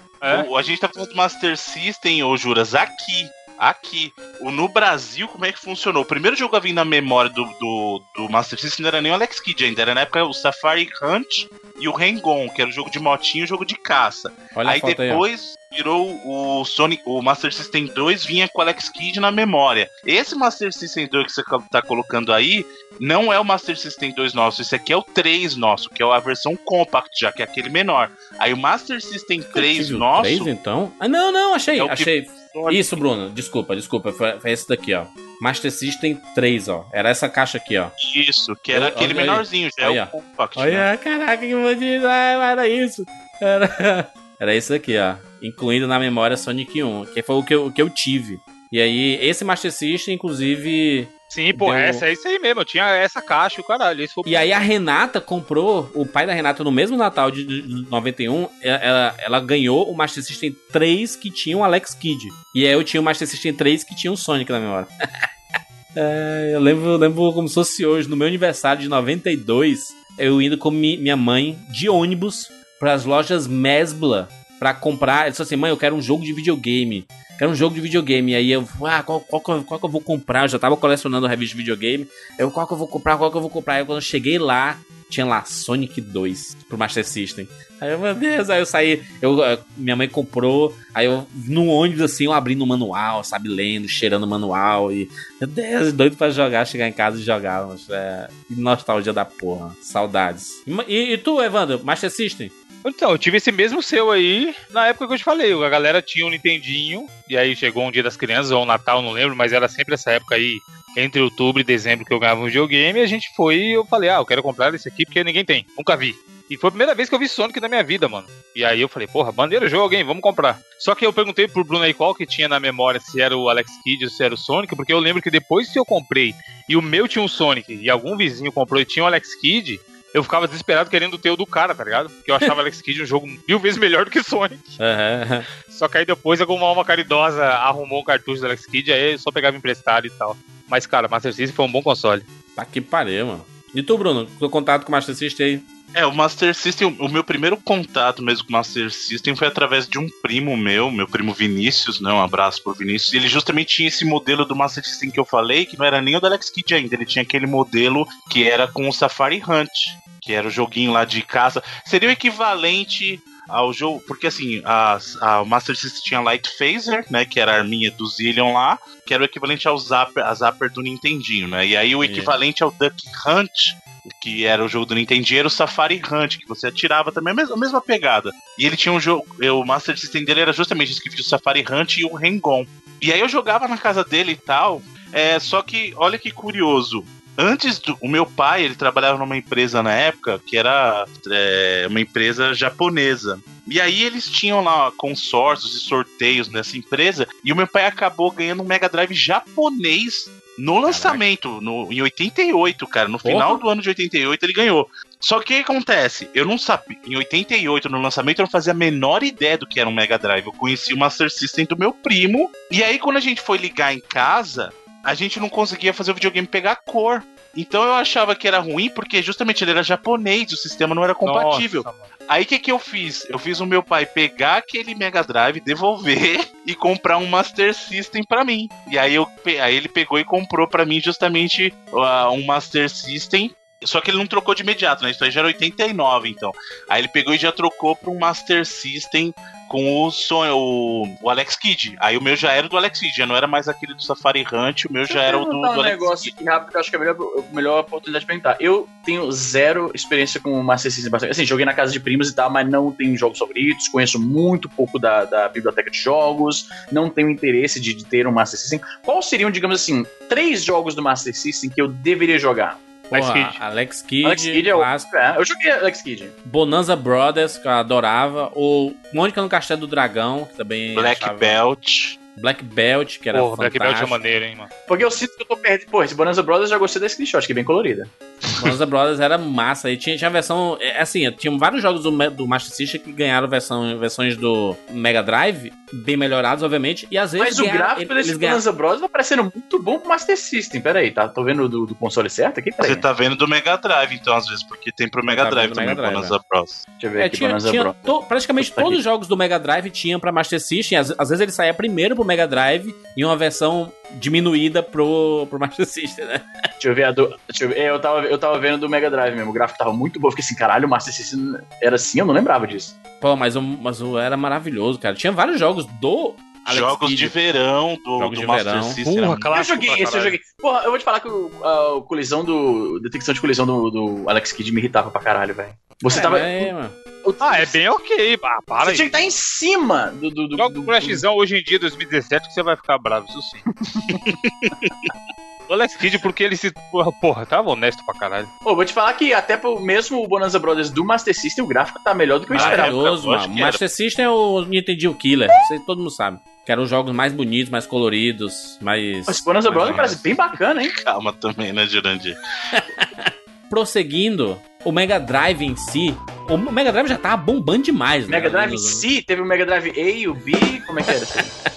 Ele já tava bombando demais. E aí, estava lá em 93, né? O, o- jogando pra caramba o Master System. Você pensa assim, porra, é um ano de diferença um pra outro. Mas nesse ano, meu irmão, eu jogava tanta coisa.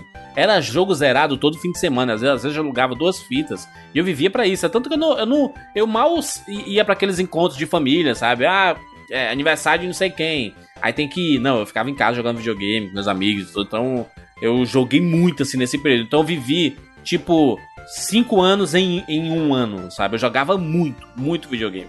E aí no- em 93 já não tinha mais Algumas pessoas diriam Renata, que você viveu menos por causa disso, mas. Mas eu sou uma pessoa métrica, né? feliz. Enquanto você tá. As pessoas estão tristes com problemas na vida aí, eu tô, sou uma pessoa feliz. Porque eu tive uma infância. Linda e com memórias maravilhosas. Eu vivi essas aventuras no- nos videogames.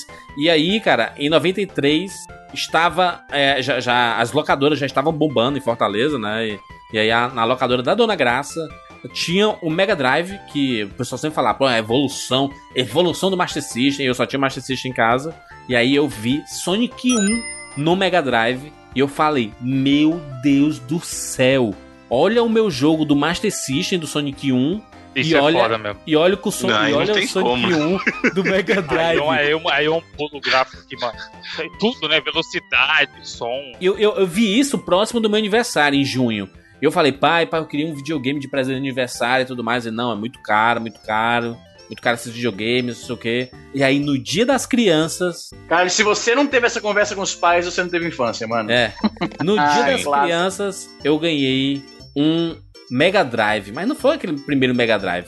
O Mega Drive 3. Com Sonic 2. Isso, que era Aquela caixinha do fantástico. Sonic e o Puta Tails, que sim. pariu, acho. A caixa é clássica. É, acho que aí eu, eu pirei. Olha aqui a caixa, olha. Olha que coisa, que coisa linda. Ah, nostalgia. Ah, 99 Vamos ver aqui, vamos ver aqui, vamos ver aqui. Ah, Meu meu Deus, aquela época. Aí, Caralho, Mega Drive, hein? Aí tá aí o console que eu pulei bonito. é, cara, Você falou Mega Drive? Ah, agora que eu paro pra pensar, realmente o Evandro nunca se pronunciou muito sobre Mega Drive. Eu Já sou Zé Super cartucho. Nintendo, mas, mano, foi, por, foi, foi uma escolha consciente, hein? Eu achava Escolha consciente ou seus melhor. pais? Não, eu, eu, porra, já tava pitando lá no Master System, não ia pitar no Mega Drive. Chegou, chegou de novo, o dia de comprar, eu falei, gente, por favor, né? Me dê o Mario. Deixa esse bichinho azul correndo lá pro outro lado. E aí eu optei conscientemente pelo, por pegar o Super Nintendo, mas de novo, é foda. O meu Super Nintendo veio com o Donkey Kong, era da Playtronic. caraca. E aí os amiguinhos tinham o Super não tinha do Nintendo. Tectoy, o do Tectoy era melhor. Tinha, tinha, o do Easy Nobre. Os amiguinhos tinham o Super Nintendo Easy. com, com o Mario e eu falava, caralho, eu sempre pego o pior essa bosta. Peguei o Master System com o Sonic e queria do Last Kid. Peguei o Super Nintendo com Donkey Kong e eu queria o do Mario, tá ligado? Mas aí, de novo, aquele esquema, escambo de empresta aqui, troca ali, telerel, me salvou. Mas é, é que é foda, cara. Aqui onde eu cresci, todo mundo tinha videogame, tá ligado? Todo mundo assim, lógico, no meu ciclo social. Então, mesmo que eu não tinha o, o Mega Drive, eu, eu jogava da galera. Então, Sim. é aquele esquema. Eu Tinha locadora mais, também, é né, Vando?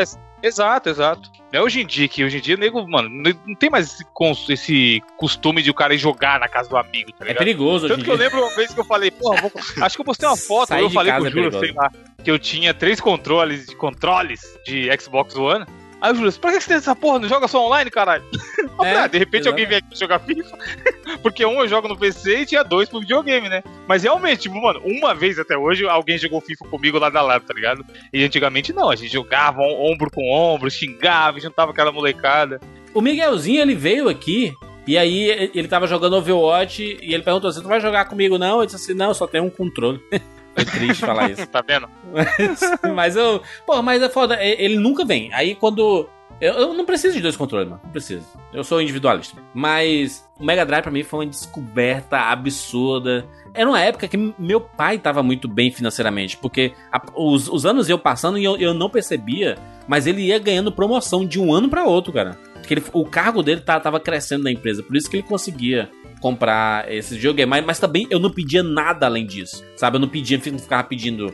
Ah, me dá um brinquedo de não sei o que. Ah, me dá um brinquedo de não sei o que. Mas como eu tinha outros três irmãos, né? Eles pediam Aí é foda. e eles ganhavam, entendeu? E eu ganhava só os meus videogames, que meus irmãos nunca gostaram de videogame. Nunca. Nenhum deles. Nunca, nunca nem pegaram pra jogar assim, sabe? O controle. Eles não, não curtiam, era só coisa minha mesmo, sabe? E tu, Bruno, com o Mega Drive? Já, já contou, né, do Mega Drive? É, eu contei do meu do primeiro Mega Drive lá, mas aí depois do Master é óbvio que eu acabei pegando um outro Mega Drive. Só que tem, assim, o- eu peguei o, o Mega Drive aquela versão já do Altered Beast mesmo, né? aquele primeiro modelo bonitão, tal. Mas olha que engraçado. Eu até falei isso. Assim como você, eu tava jogando Altered Beast e aí tinha um amigo meu, não tinha Sonic ainda. E aí tinha um amigo meu que pegou o Sonic no lançamento, né? E eu lembro de eu mesmo com o Mega Drive em casa, eu ia pra casa desse amigo e pagava porque ele cobrava, olha que amigo legal. Ele cobrava pra eu jogar o Sonic na época, cara, o primeiro Sonic. Hoje, se eu tivesse a, a, a cabeça que eu tenho, eu não faria isso. Eu peguei o meu Mega Drive 1 e depois acabei. é, ele parou de funcionar. E aí eu ganhei esse outro Mega Drive 3 aí. Esse mesmo modelo, essa mesma caixa. Né? E cara, eu achava fantástico e tal. E Fantástico. na época eu não liguei. Só que o, o design, hoje eu parando pro olhar, o design do primeiro era muito lindo. melhor. Mega Drive É 1 é lindo, mano. Mas esse- essa caixa eu acho que é a mais clássica do Brasil. Acho que era o modelo. Esse Mega Drive 3 aí, acho que foi o mais vendido no Brasil também, Sim. justamente pelo bundle do Sonic 2, cara. Era uma coisa Era inacreditável. popular pra caralho. Sim. E, e olha que curiosidade, na época do Mega Drive, né, esse, esse Mega Drive aí, já, a gente já tava falando já, eu já devia ter uns. Esse Master, o Mega Drive 3 eu já devia ter uns 12 anos, né? Mais ou menos. E o. O 32X, eu acho que até já falei. Foi, a- foi a primeira coisa que eu comprei na minha vida, eu mesmo, com meu dinheiro Caraca. parcelado. A primeira coisa que eu. A primeira vez que eu fiz um boleto parcelado na vida Consórcio. Foi pra, exatamente. Caralho, boleto, boleto Casa. O Bruno voltou pra casa com a resma de 38 vezes pra pagar o Mega Drive, tá ligado? Casa Bahia. Não, não, não, não foi o Mega. Foi pra comprar só o 32X. O- porque assim, o Mega Drive meus pais me deram. né? Então, tanto o primeiro quanto esse, o Mega Drive 3, eles me deram. Mas o Sega CD e o 32X fui eu que comprei. E eu lembro justamente, cara, de, de pegar. E na época você podia comprar direto da Tectoy. Então se ligava na Tectoy. Aí minha, minha mãe teve que fazer o cadastro, porque eu era menor ainda. Só que como eu já trabalhava, eu tinha o meu dinheiro. E aí eu lembro, mês a mês, eu ia pagando o boletinho do meu 32X, cara. Meu Deus, Bruno Cara, é muito avançado. explicar, tá Bruno ganhou o Mega Drive. Aí ele foi pedir o pai dele o 32X. Ele começou a explicar o que que era. Ele falou, mano, é melhor comprar mesmo essa porra do que ficar aqui Ele tentando quis explicar que tem um, um DLC físico que eu tenho que comprar e instalar Mas as conversas eram maravilhosas, porque você sempre tentava convencer com frases das revistas, sabe assim? Não, porque a evolução técnica desse, desse aparelho, ele vai. Pô, os ele, beats, ele é melhor. os beats, porra. Luiz, Luiz, eu lembro de eu pedir pro Pura meu pai Beats. jogo. E ele falou assim, mas você já não tem jogo? E aí, caralho, tipo, tem, mas eu quero outro, porra. É porque na cabeça deles, o videogame deveria ser como um videocassete, por exemplo. Comprou um e tá lá pra sempre. Pra sempre, Enquanto né? o videogame não, o videogame ele re- se atualiza. Do dia, caralho. Pois é, pro, pro, pras pessoas que tinham o dinheiro, que era no caso nossos pais, era muito difícil de justificar que aquele videogame que ele comprou há alguns anos, você tem que comprar agora um novo, aquele não, não tá dando mais, não serve mais. Por que que não serve mais? Ainda mais easy, porque eles usavam a desculpa de que estragava a TV. E na verdade, não estragava a TV, era porque a gente ocupava a TV enquanto eles queriam ver, sei lá, filme, novela, o que fosse aí, e futebol, e a gente tava jogando videogame. Tanto que uma, das outras compras que foi pra casa em si, foi meu pai, ele, ele, ele comprou uma, uma TV nova, e aí a TV que era da sala, ela ficou pra ser a TV do meu videogame. Assim, sabe? Uhum. disse, ó, não se mete mais aqui e tudo mais. Pô, meu pai, meu, meu- pai foi foda demais, mas ele, ele é concursado e tudo, né? Mas ele, ele cresceu muito na, na carreira dele e conseguiu possibilitar com que eu tivesse uma infância maravilhosa, sabe? Assim, de, em termos de, de coisas, sabe? Eu nunca, nunca fui muito exigente, sabe? Eu nunca. Mas eu uso roupas simples hoje, sabe? Eu uso camisa rasgada, desbotada, sabe? Calção furado. Pulseira de maconheiro. É. Eu tudo isso. Isso, isso aí não é dinheiro, não, Júlio. Isso é relaxo mesmo, né? Não, Isso mas é porque eu não, eu, eu, eu não me prendo a essas coisas cueca, assim, se sabe? foda. Uma semana que Lá não toma banho. Cara, mora em Fortaleza de praia, caralho. O Jurandir, ele- o Jurandir, que ele dá todo um verniz de, de Sou do Povo ao desleixo pessoal dele. Às vezes nos papéis higiênicos, né? Mas o que eu não posso reclamar, cara, foi que eu fui muito sortudo por ter isso, sabe? Essa. Eu sempre tive uma educação muito boa e tive possibilidade de, de jogar todos esses videogames, por causa principalmente do, do meu pai e da, da minha mãe, né? E aí, cara, finalizando a, a geração 16 bits, eu ganhei no dia das crianças, né? O, o Mega Drive, né? E aí joguei absurdamente. Todo fim de semana alugava duas, três fitas e ficava maluco jogando, cara, desesperado. E era só o assunto, era Sonic, Sonic, enquanto as pessoas já estavam falando sobre Super Nintendo, na- nas revistas principalmente. E na, na, na minha locadora, da, da Dona Graça, não tinha ainda o Super Nintendo, né? E aí, no Natal de 93, eu falei assim, pai, eu vi na, na revista que tem um controle do Mega Drive que ele ajuda pra não ficar machucando meus dedos toda hora, sabe? Em alguns jogos. Era o controle turbo, né?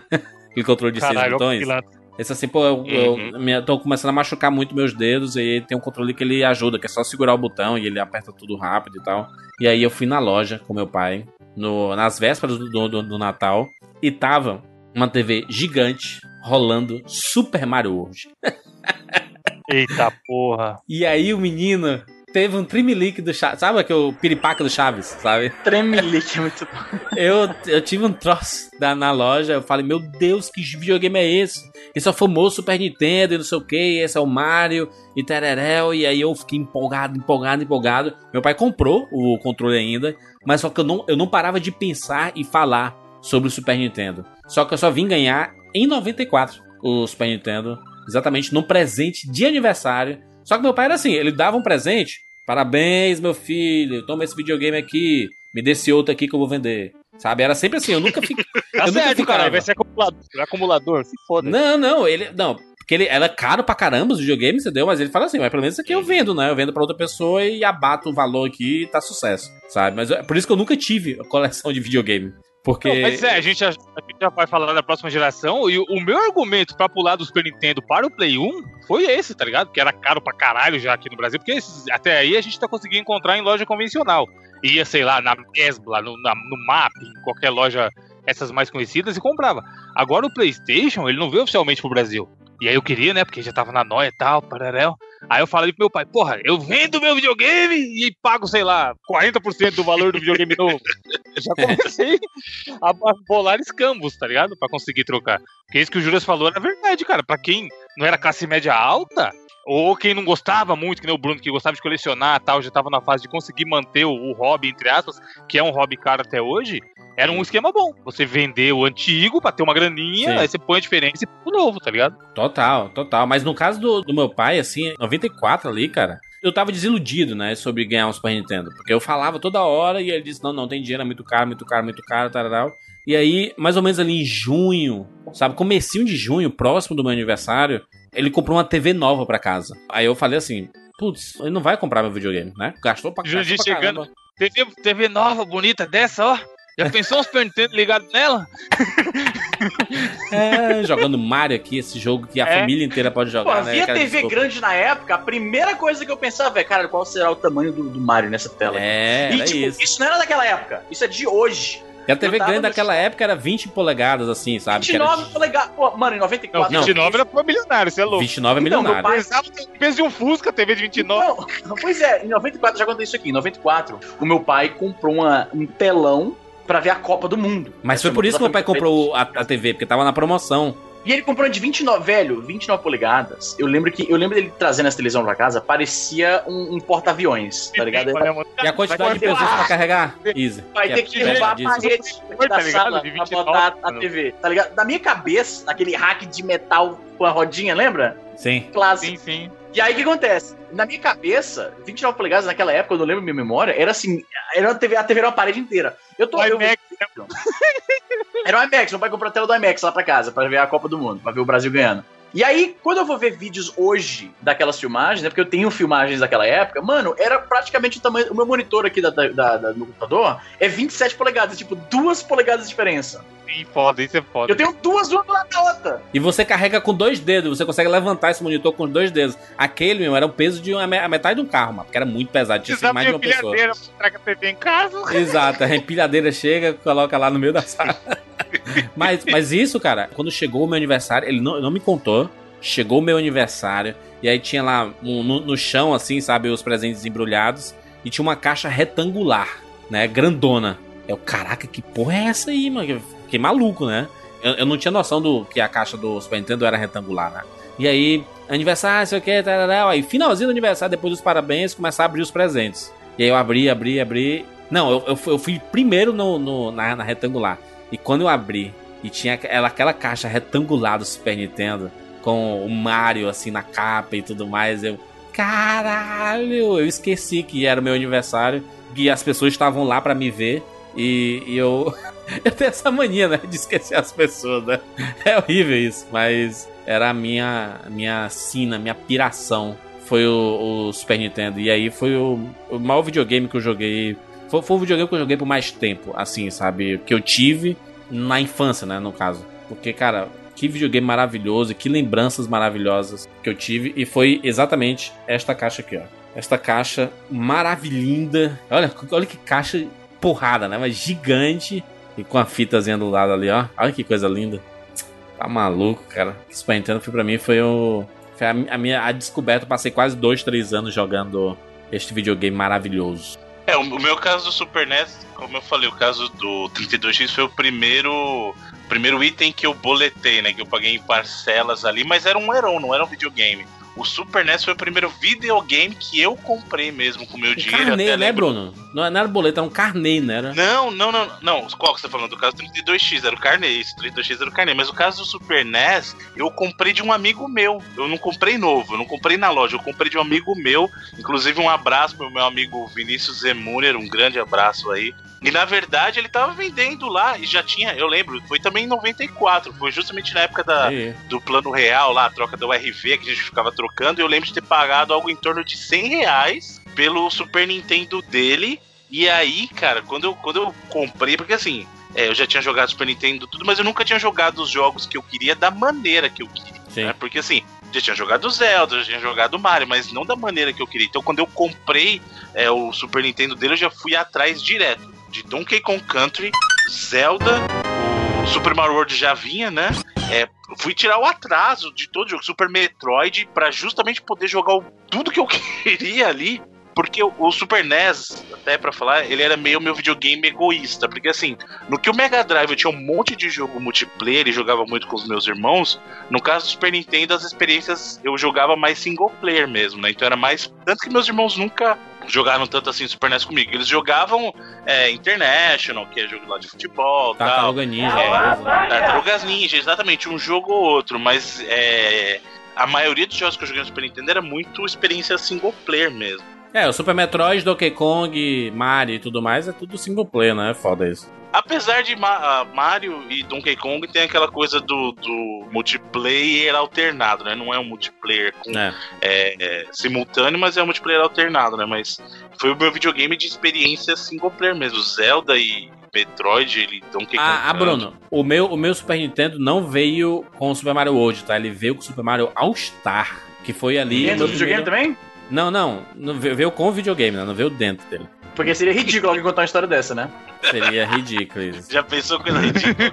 Já pensou, de um mano? É. Cartucho dentro do videogame? Ma- é mais ridículo do que se embriagar com uns 4 anos. Caralho! Farpas! Como é que é isso? Que faz enganar? Só... eu só falo verdades. Eu só digo verdades. só digo isso. É muito. Aliás, é muito mais fácil alguém se embriagar com 4 anos de idade que você enfiar um cartucho dentro É, do eu, eu- eu assisti o bingo e vi que era mais fácil mesmo, assim, o filho do cara lá. É... Aliás, que, que videogame maravilhoso é esse do Donkey Kong. Puta que pariu, uma coisa linda. Era isso que eu tive, cara. Mas eu, depois, depois, depois você vai ficando mais que velho, não fala, foi isso, Evandro? Você matou a charada. O, Evan- o- Evandro, você matou a charada, porque o Júnior se confundiu. O videogame que ele tava dizendo assim, vinha o Donkey Kong dentro da caixa. Ele falou dentro do videogame, Ah, mas dentro não. da caixa. Matou, matou a pau Não, agora. não, tem nada a ver. Eu, eu, eu lembro que eu, Ele eu, levei pra né, consertar o videogame. Ele sonhou que tinha o, o jogo dentro. Se bem que eu tô, eu tô tendo lapsos aí de memória, né? Pode ser. O, a época dessa época, Super Nintendo, Master System e tal, vocês a- Master System não, Mega. Vocês acham que foi a época que o videogame tava mais acessível aqui no Brasil? Até mais PlayStation, talvez? Mas é porque a gente tinha as locadoras, cara. As locadoras ajudavam Nosso muito. mundinho ali tinha. Todo mundo tinha, entre aspas. Não, eu acho que ajudou muito as locadoras, ajudaram muito também nessa época ainda. E eu acho que começou a. Nessa época, eu acho que começou a perder um pouco daquele negócio de videogame é coisa de criança, sabe? Ainda tinha, mas eu acho que o ápice disso foi nos 8 bits, cara. Então nos 16, como a gente era um pouquinho maior, talvez começou a desmistificar um pouco essa coisa do videogame A, a gente era mais adolescente, sabe? Ali a gente ainda era criança, mas era mais, era mais pra adolescente videogame, assim, sabe? É, O PlayStation é que começou a mudar um pouco isso, né? De, de ser adolescente, jovem, assim, jovem, jovem adulto. É, Faz querendo sentido, ou né? não, Porque se para a pensar, a galera cresceu junto, né? Então o Isso. pessoal que Uhum. jogava Nintendinho, quando ficaram mais velhos, o console que tava na venda era o PlayStation. Então, naturalmente, o demográfico vai crescendo junto. Com... E, inclusive, se para pensar, a gente muito provavelmente vai ser a primeira geração de velhos que vão curtir videogame dessa forma. Talvez. desde o começo, assim, né? Talvez. Pois é, não, não só desde o começo, mas tipo, até os velhos que jogam. Se um velhinho joga, sei lá, um Wii, alguma coisa assim, tipo, mas não tem, você não tem um velhinho jogando Call of Duty competitivo, tá entendendo? A gente vai ser a primeira geração que vai ser assim, entendeu? Tipo, Netinho vai vir lá em casa e Jurandir Filho tá jogando, sei lá, Half-Life 3, finalmente. Sim, sim.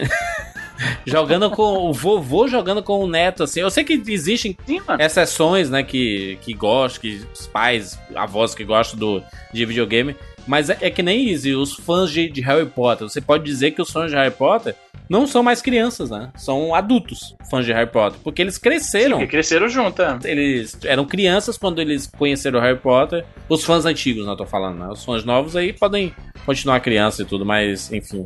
E aí, Easy, Easy, tu falou do, do Super Nintendo, Easy? Foi do teu pai, né? Então, Ali, Foi, meu pai viajou, trouxe o Super Nintendo ah, pra gente, e aí eu quebrei o Super Nintendo extremamente rápido, numa brincadeira com meu irmão, né? Já te falei. Ah, Eu imagino a fazer o quê, né, decepção mano? do teu pai, mano. Teu pai gastou dinheiro demais com esse bicho Não, eu aí. escondi isso por muito tempo do meu pai. E foda que meu pai, ele, ele é técnico de informática, então de, tecno, de, de, de eletrônica, então quem sabe ele poderia ter até consertado, não sei. Sim. De repente soltou alguma coisa, tá ligado? O videogame tava na sala e aí, magicamente, ele não está mais na sala e guardado. Não, não, pai, eu quero fazer brincar com outras coisas, assim, não quero jogar videogame, não. e o Easy indo pra Não, locadora toda videogame, hora. Videogame desligado, quebrado. O Wiz desenhou o Mario na folha sulfite, colou na TV, tá ligado? Fingiu que tava jogando. É Uma boa ideia pra enganar os pais, assim. Chega meio bebo em casa. Meu filho, começa o joguinho, não sai, tá saindo do canto. É, Mas aí veio a geração 32 bits, né? Que aí chegamos aí no. A gente, eu já estava o quê? Eu, ainda era moleque, né? 15 anos, 16 anos ali. Que eu tive o meu primeiro videogame, que foi eu que comprei, assim. Antes era, era meu, meu pai que levava. Me levava no local e aí eu escolhia e ele pagava lá. Só que dessa vez, ou foi um pequeno burguês que ganhou uma viagem pra Disney. Olha aí. Olha aí, mano. Olha os burgueses. 96 ganhei uma viagem pra Disney de presente de 10 aniversários, assim, sabe? Tipo assim, ó, vou ficar pagando 10 anos aí, então. A gente, a gente fala isso, parece que pagou à vista, mas passou assim dois anos pagando essa viagem, assim, sabe? E era a época que era o dólar era um pra um, né? Um, um real era um dólar. Às vezes menos, no- 90 centavos. 80 Mano, essa criançada não deve nem saber que teve uma época em que, o- muito, muito brevemente, o real valeu mais que o dólar. Pois é, rapaz. O... Bem no começo, né? Bem no começo. Bem no começo, pois é.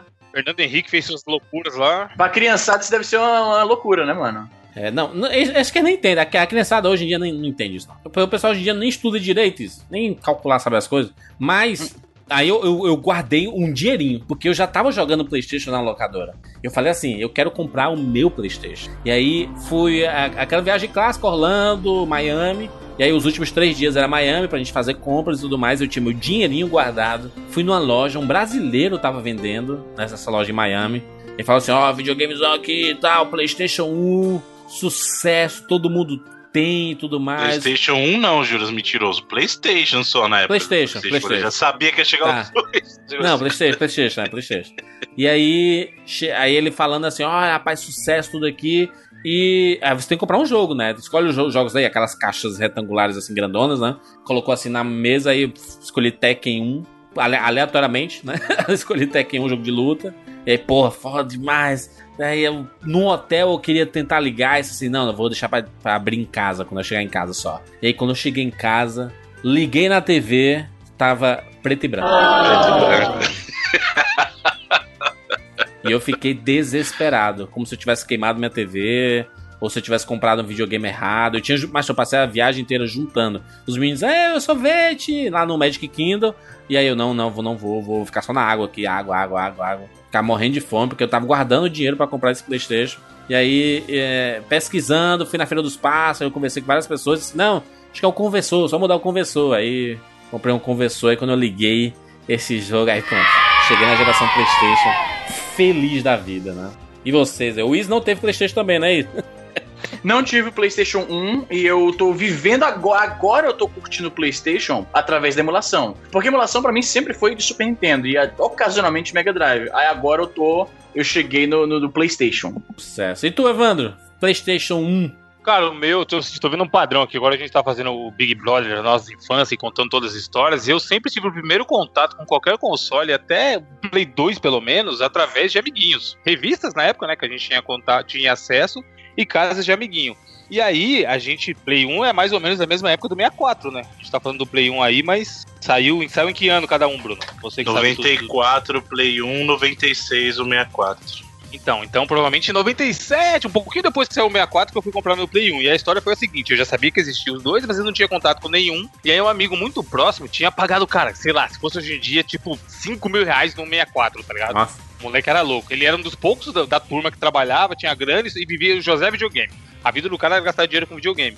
E a gente chamava Serginho, o nome do safado. Caralho, Serginho é louco, comprou 64, meu Deus. E, cara, a gente ficava todo dia, de noite, ele chegava do serviço a gente ia pra casa dele, jogar Mario 64. E aí, Mario, foda, caralho, o cara que saiu do Super Nintendo, ver o Mario 64 era, caralho, um novo mundo, olha só o que tá acontecendo. E eu já tinha decidido que quando chegasse a minha vez de conseguir convencer meu pai a comprar um videogame novo, seria o 64. Só que aí um outro colega meu brotou com Play 1. Que eu, tipo, mano, ninguém tinha, sabe? Via por revista, mas até aí você vê a imagem, esse screenshot lá parada na revista e vê o jogo rolando na, na TV é outra experiência, né? E o dia que eu fui na casa, ele falou: caralho, comprei um videogame novo, sobe aí pra você ver. Aí a gente foi lá na casa dele e ele tava jogando Final Fantasy VII falando. E é foda como o primeiro impacto conta na cabeça do cara, porque a hora que eu cheguei nele, tava tendo uma CG que a gente chamava na época. né? Então a primeira coisa que eu vi no Final Fantasy não foi nem o jogo rolando. Foi uma CG que era aquela que ele tá fugindo com a motinha do prédio da Shinra, maluco. Agora imagina eu, naquela época, primeiro contato, vendo aqui, eu falei, mano, foda-se o Mario. Que vocês querem pular em cabeça de tartaruga, porra nenhuma, caralho. Já tô fazendo isso há 10 anos, eu quero isso daí. E aí era o Final Fantasy japonês, caralho. E aí esse mesmo moleque tinha o Castlevania Symphony of the Night. Aí eu vi na sequência o Final Fantasy VII, aí ele tirou o Final Fantasy, colocou o Castlevania. Aí, tipo, sei lá, três meses depois eu fui conseguir vender meu Super Nintendo. E aí eu fui na gloriosa Galeria Pajé, de muitas histórias já de compras aqui. E a gente comprou lá o, o Playzão primeiro, tal, cinzinha clássico. E veio junto o King of Fighter 96. Então por isso que eu sei que foi mais ou menos nessa época, 96 ou 97. E o CD de demo, né, mano? Fez parte da, da adolescência de todo mundo aí, o CDzão de demo. Que eu achava que na minha cabeça que CD de demo era preto. Eu não sabia que jogo original que era preto. Que a gente só comprava parada pirata, né? E aí o CD de demo era preto, eu jogava lá, para bater rápido, Tekken 2, o CD de Sucesso demo. demais, tá doido. Nem um louco, tá ligado? A vida inteira até começar a comprar bacias e bacias de, de CD. Mas o Play Certo. também foi foda. Bruno, PlayStation 1? É, meu PlayStation 1 foi um momento de alegria, mas foi o momento que eu mais me arrependo da minha vida gamer de, de burrice, né? Tu teve o Saturno antes, não, né? Não, não. o Se- O Sega Saturn e o 64 eu só tive depois do Play 1 mesmo. Entendi. É, inclusive era até uma, era uma briga legal, porque assim, na, na época eu fazia Senai, e aí tinha a galerinha do, do Sega Saturn e a galerinha do Playstation, sabe? Nossa. Aí a, a galerinha, não, aí tem um jogo tal, aí falava do jogo, aí não, mas aí o Playstation tem um jogo tal, tal, não sei o que. Era briguinha de, de horário de, de intervalo, assim, do Senai, Aham. sabe? Mas eu já, eu já falei essa história, que eu me arrependo muito porque pra pegar o Playstation no lançamento, peguei o PlayStation japonês ainda no lançamento. Eu peguei assim, ele lançou em 94, era no comecinho de 95, já tinha um amigo meu com ele, é o Maurício, esse meu amigo. Esse cara era muito roleiro. Esse cara ele vivia, ele não tinha apego nenhum com as coisas. Ele era um cara roleiro, é aquele cara que assim, ele pega um negócio, se ele pode passar pra frente, ele passa. Eu lembro que uma vez, não sei por que cargas d'água, ele tava com um rádio, aqueles PX de caminhoneiro, velho. Caralho. passar pra frente. O cara vai Eu- trocando- cara, é, É. aqueles caras que começam com a caneta Bombeiro. e terminam com um apartamento. É, não, o cara é fogo. O cara é foda, assim, nesse sentido, o cara fazia umas trocas, você não acreditava, sabe? E, e aí ele foi. Tava batendo rodo, aí ele chegou do nada e eu frequentava a casa dele, tá? Porque ele era meu amigo. A gente até. É, uma época a gente saía junto pra vender a- alho, tipo, em pacotinho. a gente vendia Você garrafa de Pô, Bruno, quem que caralho? Quem que era, velho? E aí ele parou Chaves. com um PlayStation lá japonês recém-lançado, velho. Aí eu olho aquilo e falei assim, não, cara, eu quero, eu quero. E- e Japonês, aquele pediu. controlezinho com os botões coloridos? Não, cara, você é louco? Tá falando? Botão colorido? Ah, não, É tá. Confundi com o Super Nintendo. Nossa. PlayStation. PlayStation. Mas era o controle, aquele controle levinho ainda, do primeiro modelo mesmo, sem analógico nem nada. Era, era- recém-lançado. E aí ele não, me ele, não, ele não pediu nada. Eu cheguei e ofereci. Eu falei assim, cara, eu te dou 30 jogos originais de Super Nintendo e mais 40 de Mega Drive. Jogo original. Original. Não faz o menor sentido que eu fiz. Pra levar esse PlayStation. Aí o cara, tá bom. E, e, cara, não O cara se o menor oferecesse sentido. 10, ele tava no lucro ainda, porra. Lógico, porque cartucho original era caro pra caramba, cara. Eu não fiz. Eu não, mas eu tava tão vidrado naquilo. Porque eu falei assim, cara, é um videogame que literalmente ninguém tinha. Ele era o único cara ali na região que tinha. Eu falei assim, cara, é a minha oportunidade de ter esse videogame. E foi a mesma pegada do Jurandir, porque era japonês, eu precisava do conversor. A única vantagem que eu tinha é porque ele falou assim: não, beleza, eu, eu já meto um conversor pra você na troca. Era essa caixa, Bruno, aí? Tá, tá no link aí do, do Skype, ó. Meu play da Pagé já veio sem caixa já. Saco preto, Veio da sacola, sacola preta. veio nessa coluna preta, mano. Ah, Era não, esse mesmo essa cola aí. preta é clássico, né, cara? Aí é... era o modelo, o modelo de caixa do pretinho, exatamente. Era o modelo da caixa pretinha, tal, com é, porque aí depois foi mudando a caixa, mas era, cara, era é, eu fiz idiotice, fiz, mas eu aproveitei muito o PlayStation também, cara. Os jogos, Eu já entendia o- as histórias mesmo, assim, sabe? Não era só passageiro, sabe? Como muitas vezes a gente jogava no Super Nintendo. A gente não entendia. Tudo bem que os jogos de plataforma não tem muito o que fazer, mas em termos de história, mas é, os, RPGs mesmo, eu vim compreender Chrono Trigger jogando novamente depois de mais velho, assim, sabe? Quando eu joguei quando era moleque, eu, eu zerei, mas eu não, não compreendia tanto. Até porque eu não sabia o, o inglês, eu não, não entendia o que ele estava sendo falado ali. Eu pegava uma palavra ou outra, jogava com dicionáriozinho, sabe? E, o- no- na geração PlayStation é que eu comecei a entender mesmo os jogos. Não, e, e outra, cara. Como a gente saiu, o PlayStation era a transição, como eu peguei desde o começo da transição do 2D pro 3D mesmo, apesar de a, a gente deu uma pulada, mas é- eu já eu tive o 3DO, tive o Neo Geo e tal, mas é, acho que não, não, não foram tão significativos quanto esses saltos todos. O 3DO era bacana tal, E o Saturno? assim, tinha jogos legais tal. Saturno No Sega no Saturno. Saturn, não, o Sega Saturn, no meu caso, eu gostava, mas eu, eu tinha os dois por motivos diferentes, né? É Que, Sim. sim. é porque eu tenho, ah, assim, um deles é o console dos exclusivos, sabe? Então, no meu caso, era o Sega Saturn. Tudo que era multiplataforma, é, eu jogava no PlayStation e pegava os exclusivos do PlayStation. Aí o Sega Saturn e o 64 eram mais pros jogos que eu não tinha como jogar no PlayStation, né? É quatro corações. É, sim, agora, uma coisa que eu lembro também, além dessa, desse primeiro PlayStation, como eu falei, como eu peguei logo do início, batata que o canhão uma hora ia parar de funcionar, não adiantava virar de ponta cabeça, não dava mais nada. Foi o segundo PlayStation que eu peguei, que aí já era aquele modelo com canhão de alumínio, mas foi um negócio muito bizarro que eu comprei, porque é muito coisa de filme. Porque na época eu tava, eu tava trabalhando numa empresa lá, e aí a gente, pra almoçar, a empresa tinha um refeitório, mas você tinha que sair de dentro da empresa, que era um ambiente grande de fábrica e tal, aí você saía e você entrava na área que era a área onde ficava o restaurante, sabe? Então você tinha que passar pela rua.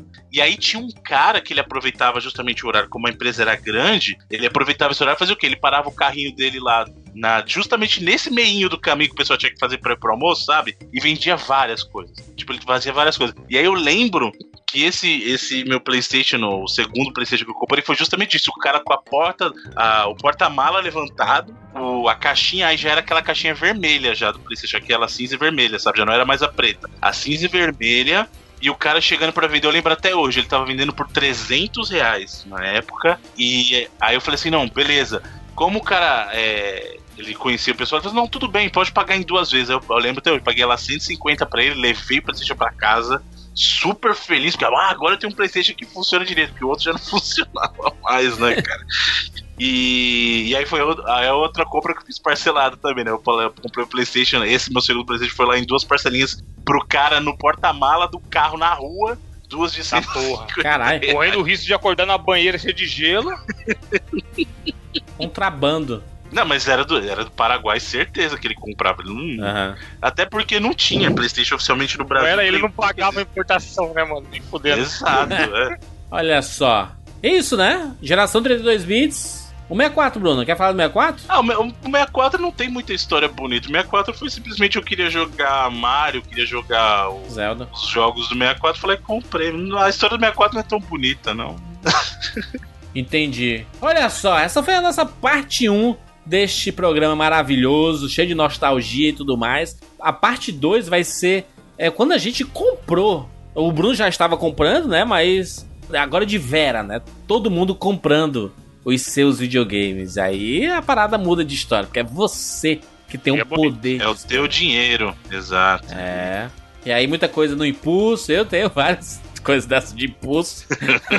o, o Wii U foi um puta impulso, sabe? Mas isso a gente deixa pra uma próxima edição. Muito bem.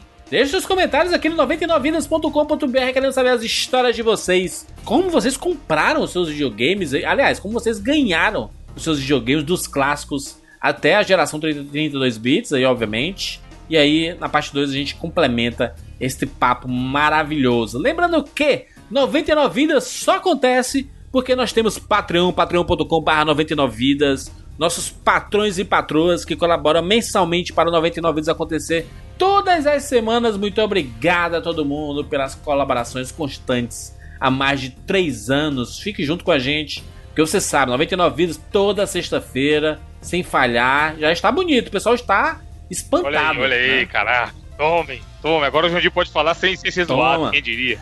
É, não, e o, pe- o pessoal fala assim, é, Wanda, é, não é mais o mesmo, né? Tá saindo no dia. É, Agora reclama. É, vai reclamar sempre, né? Aquela a, a máxima, né? Vai reclamar sempre. Mas é isso, gente. Pode deixar suas sugestões, inclusive de temas para próximas edições, aqui nos comentários que a gente vai programar o nosso cronograma até o fim do ano aí. Então, essa é a hora de mandar sugestão, tá? É isso. Nos encontramos na próxima semana. Tchau.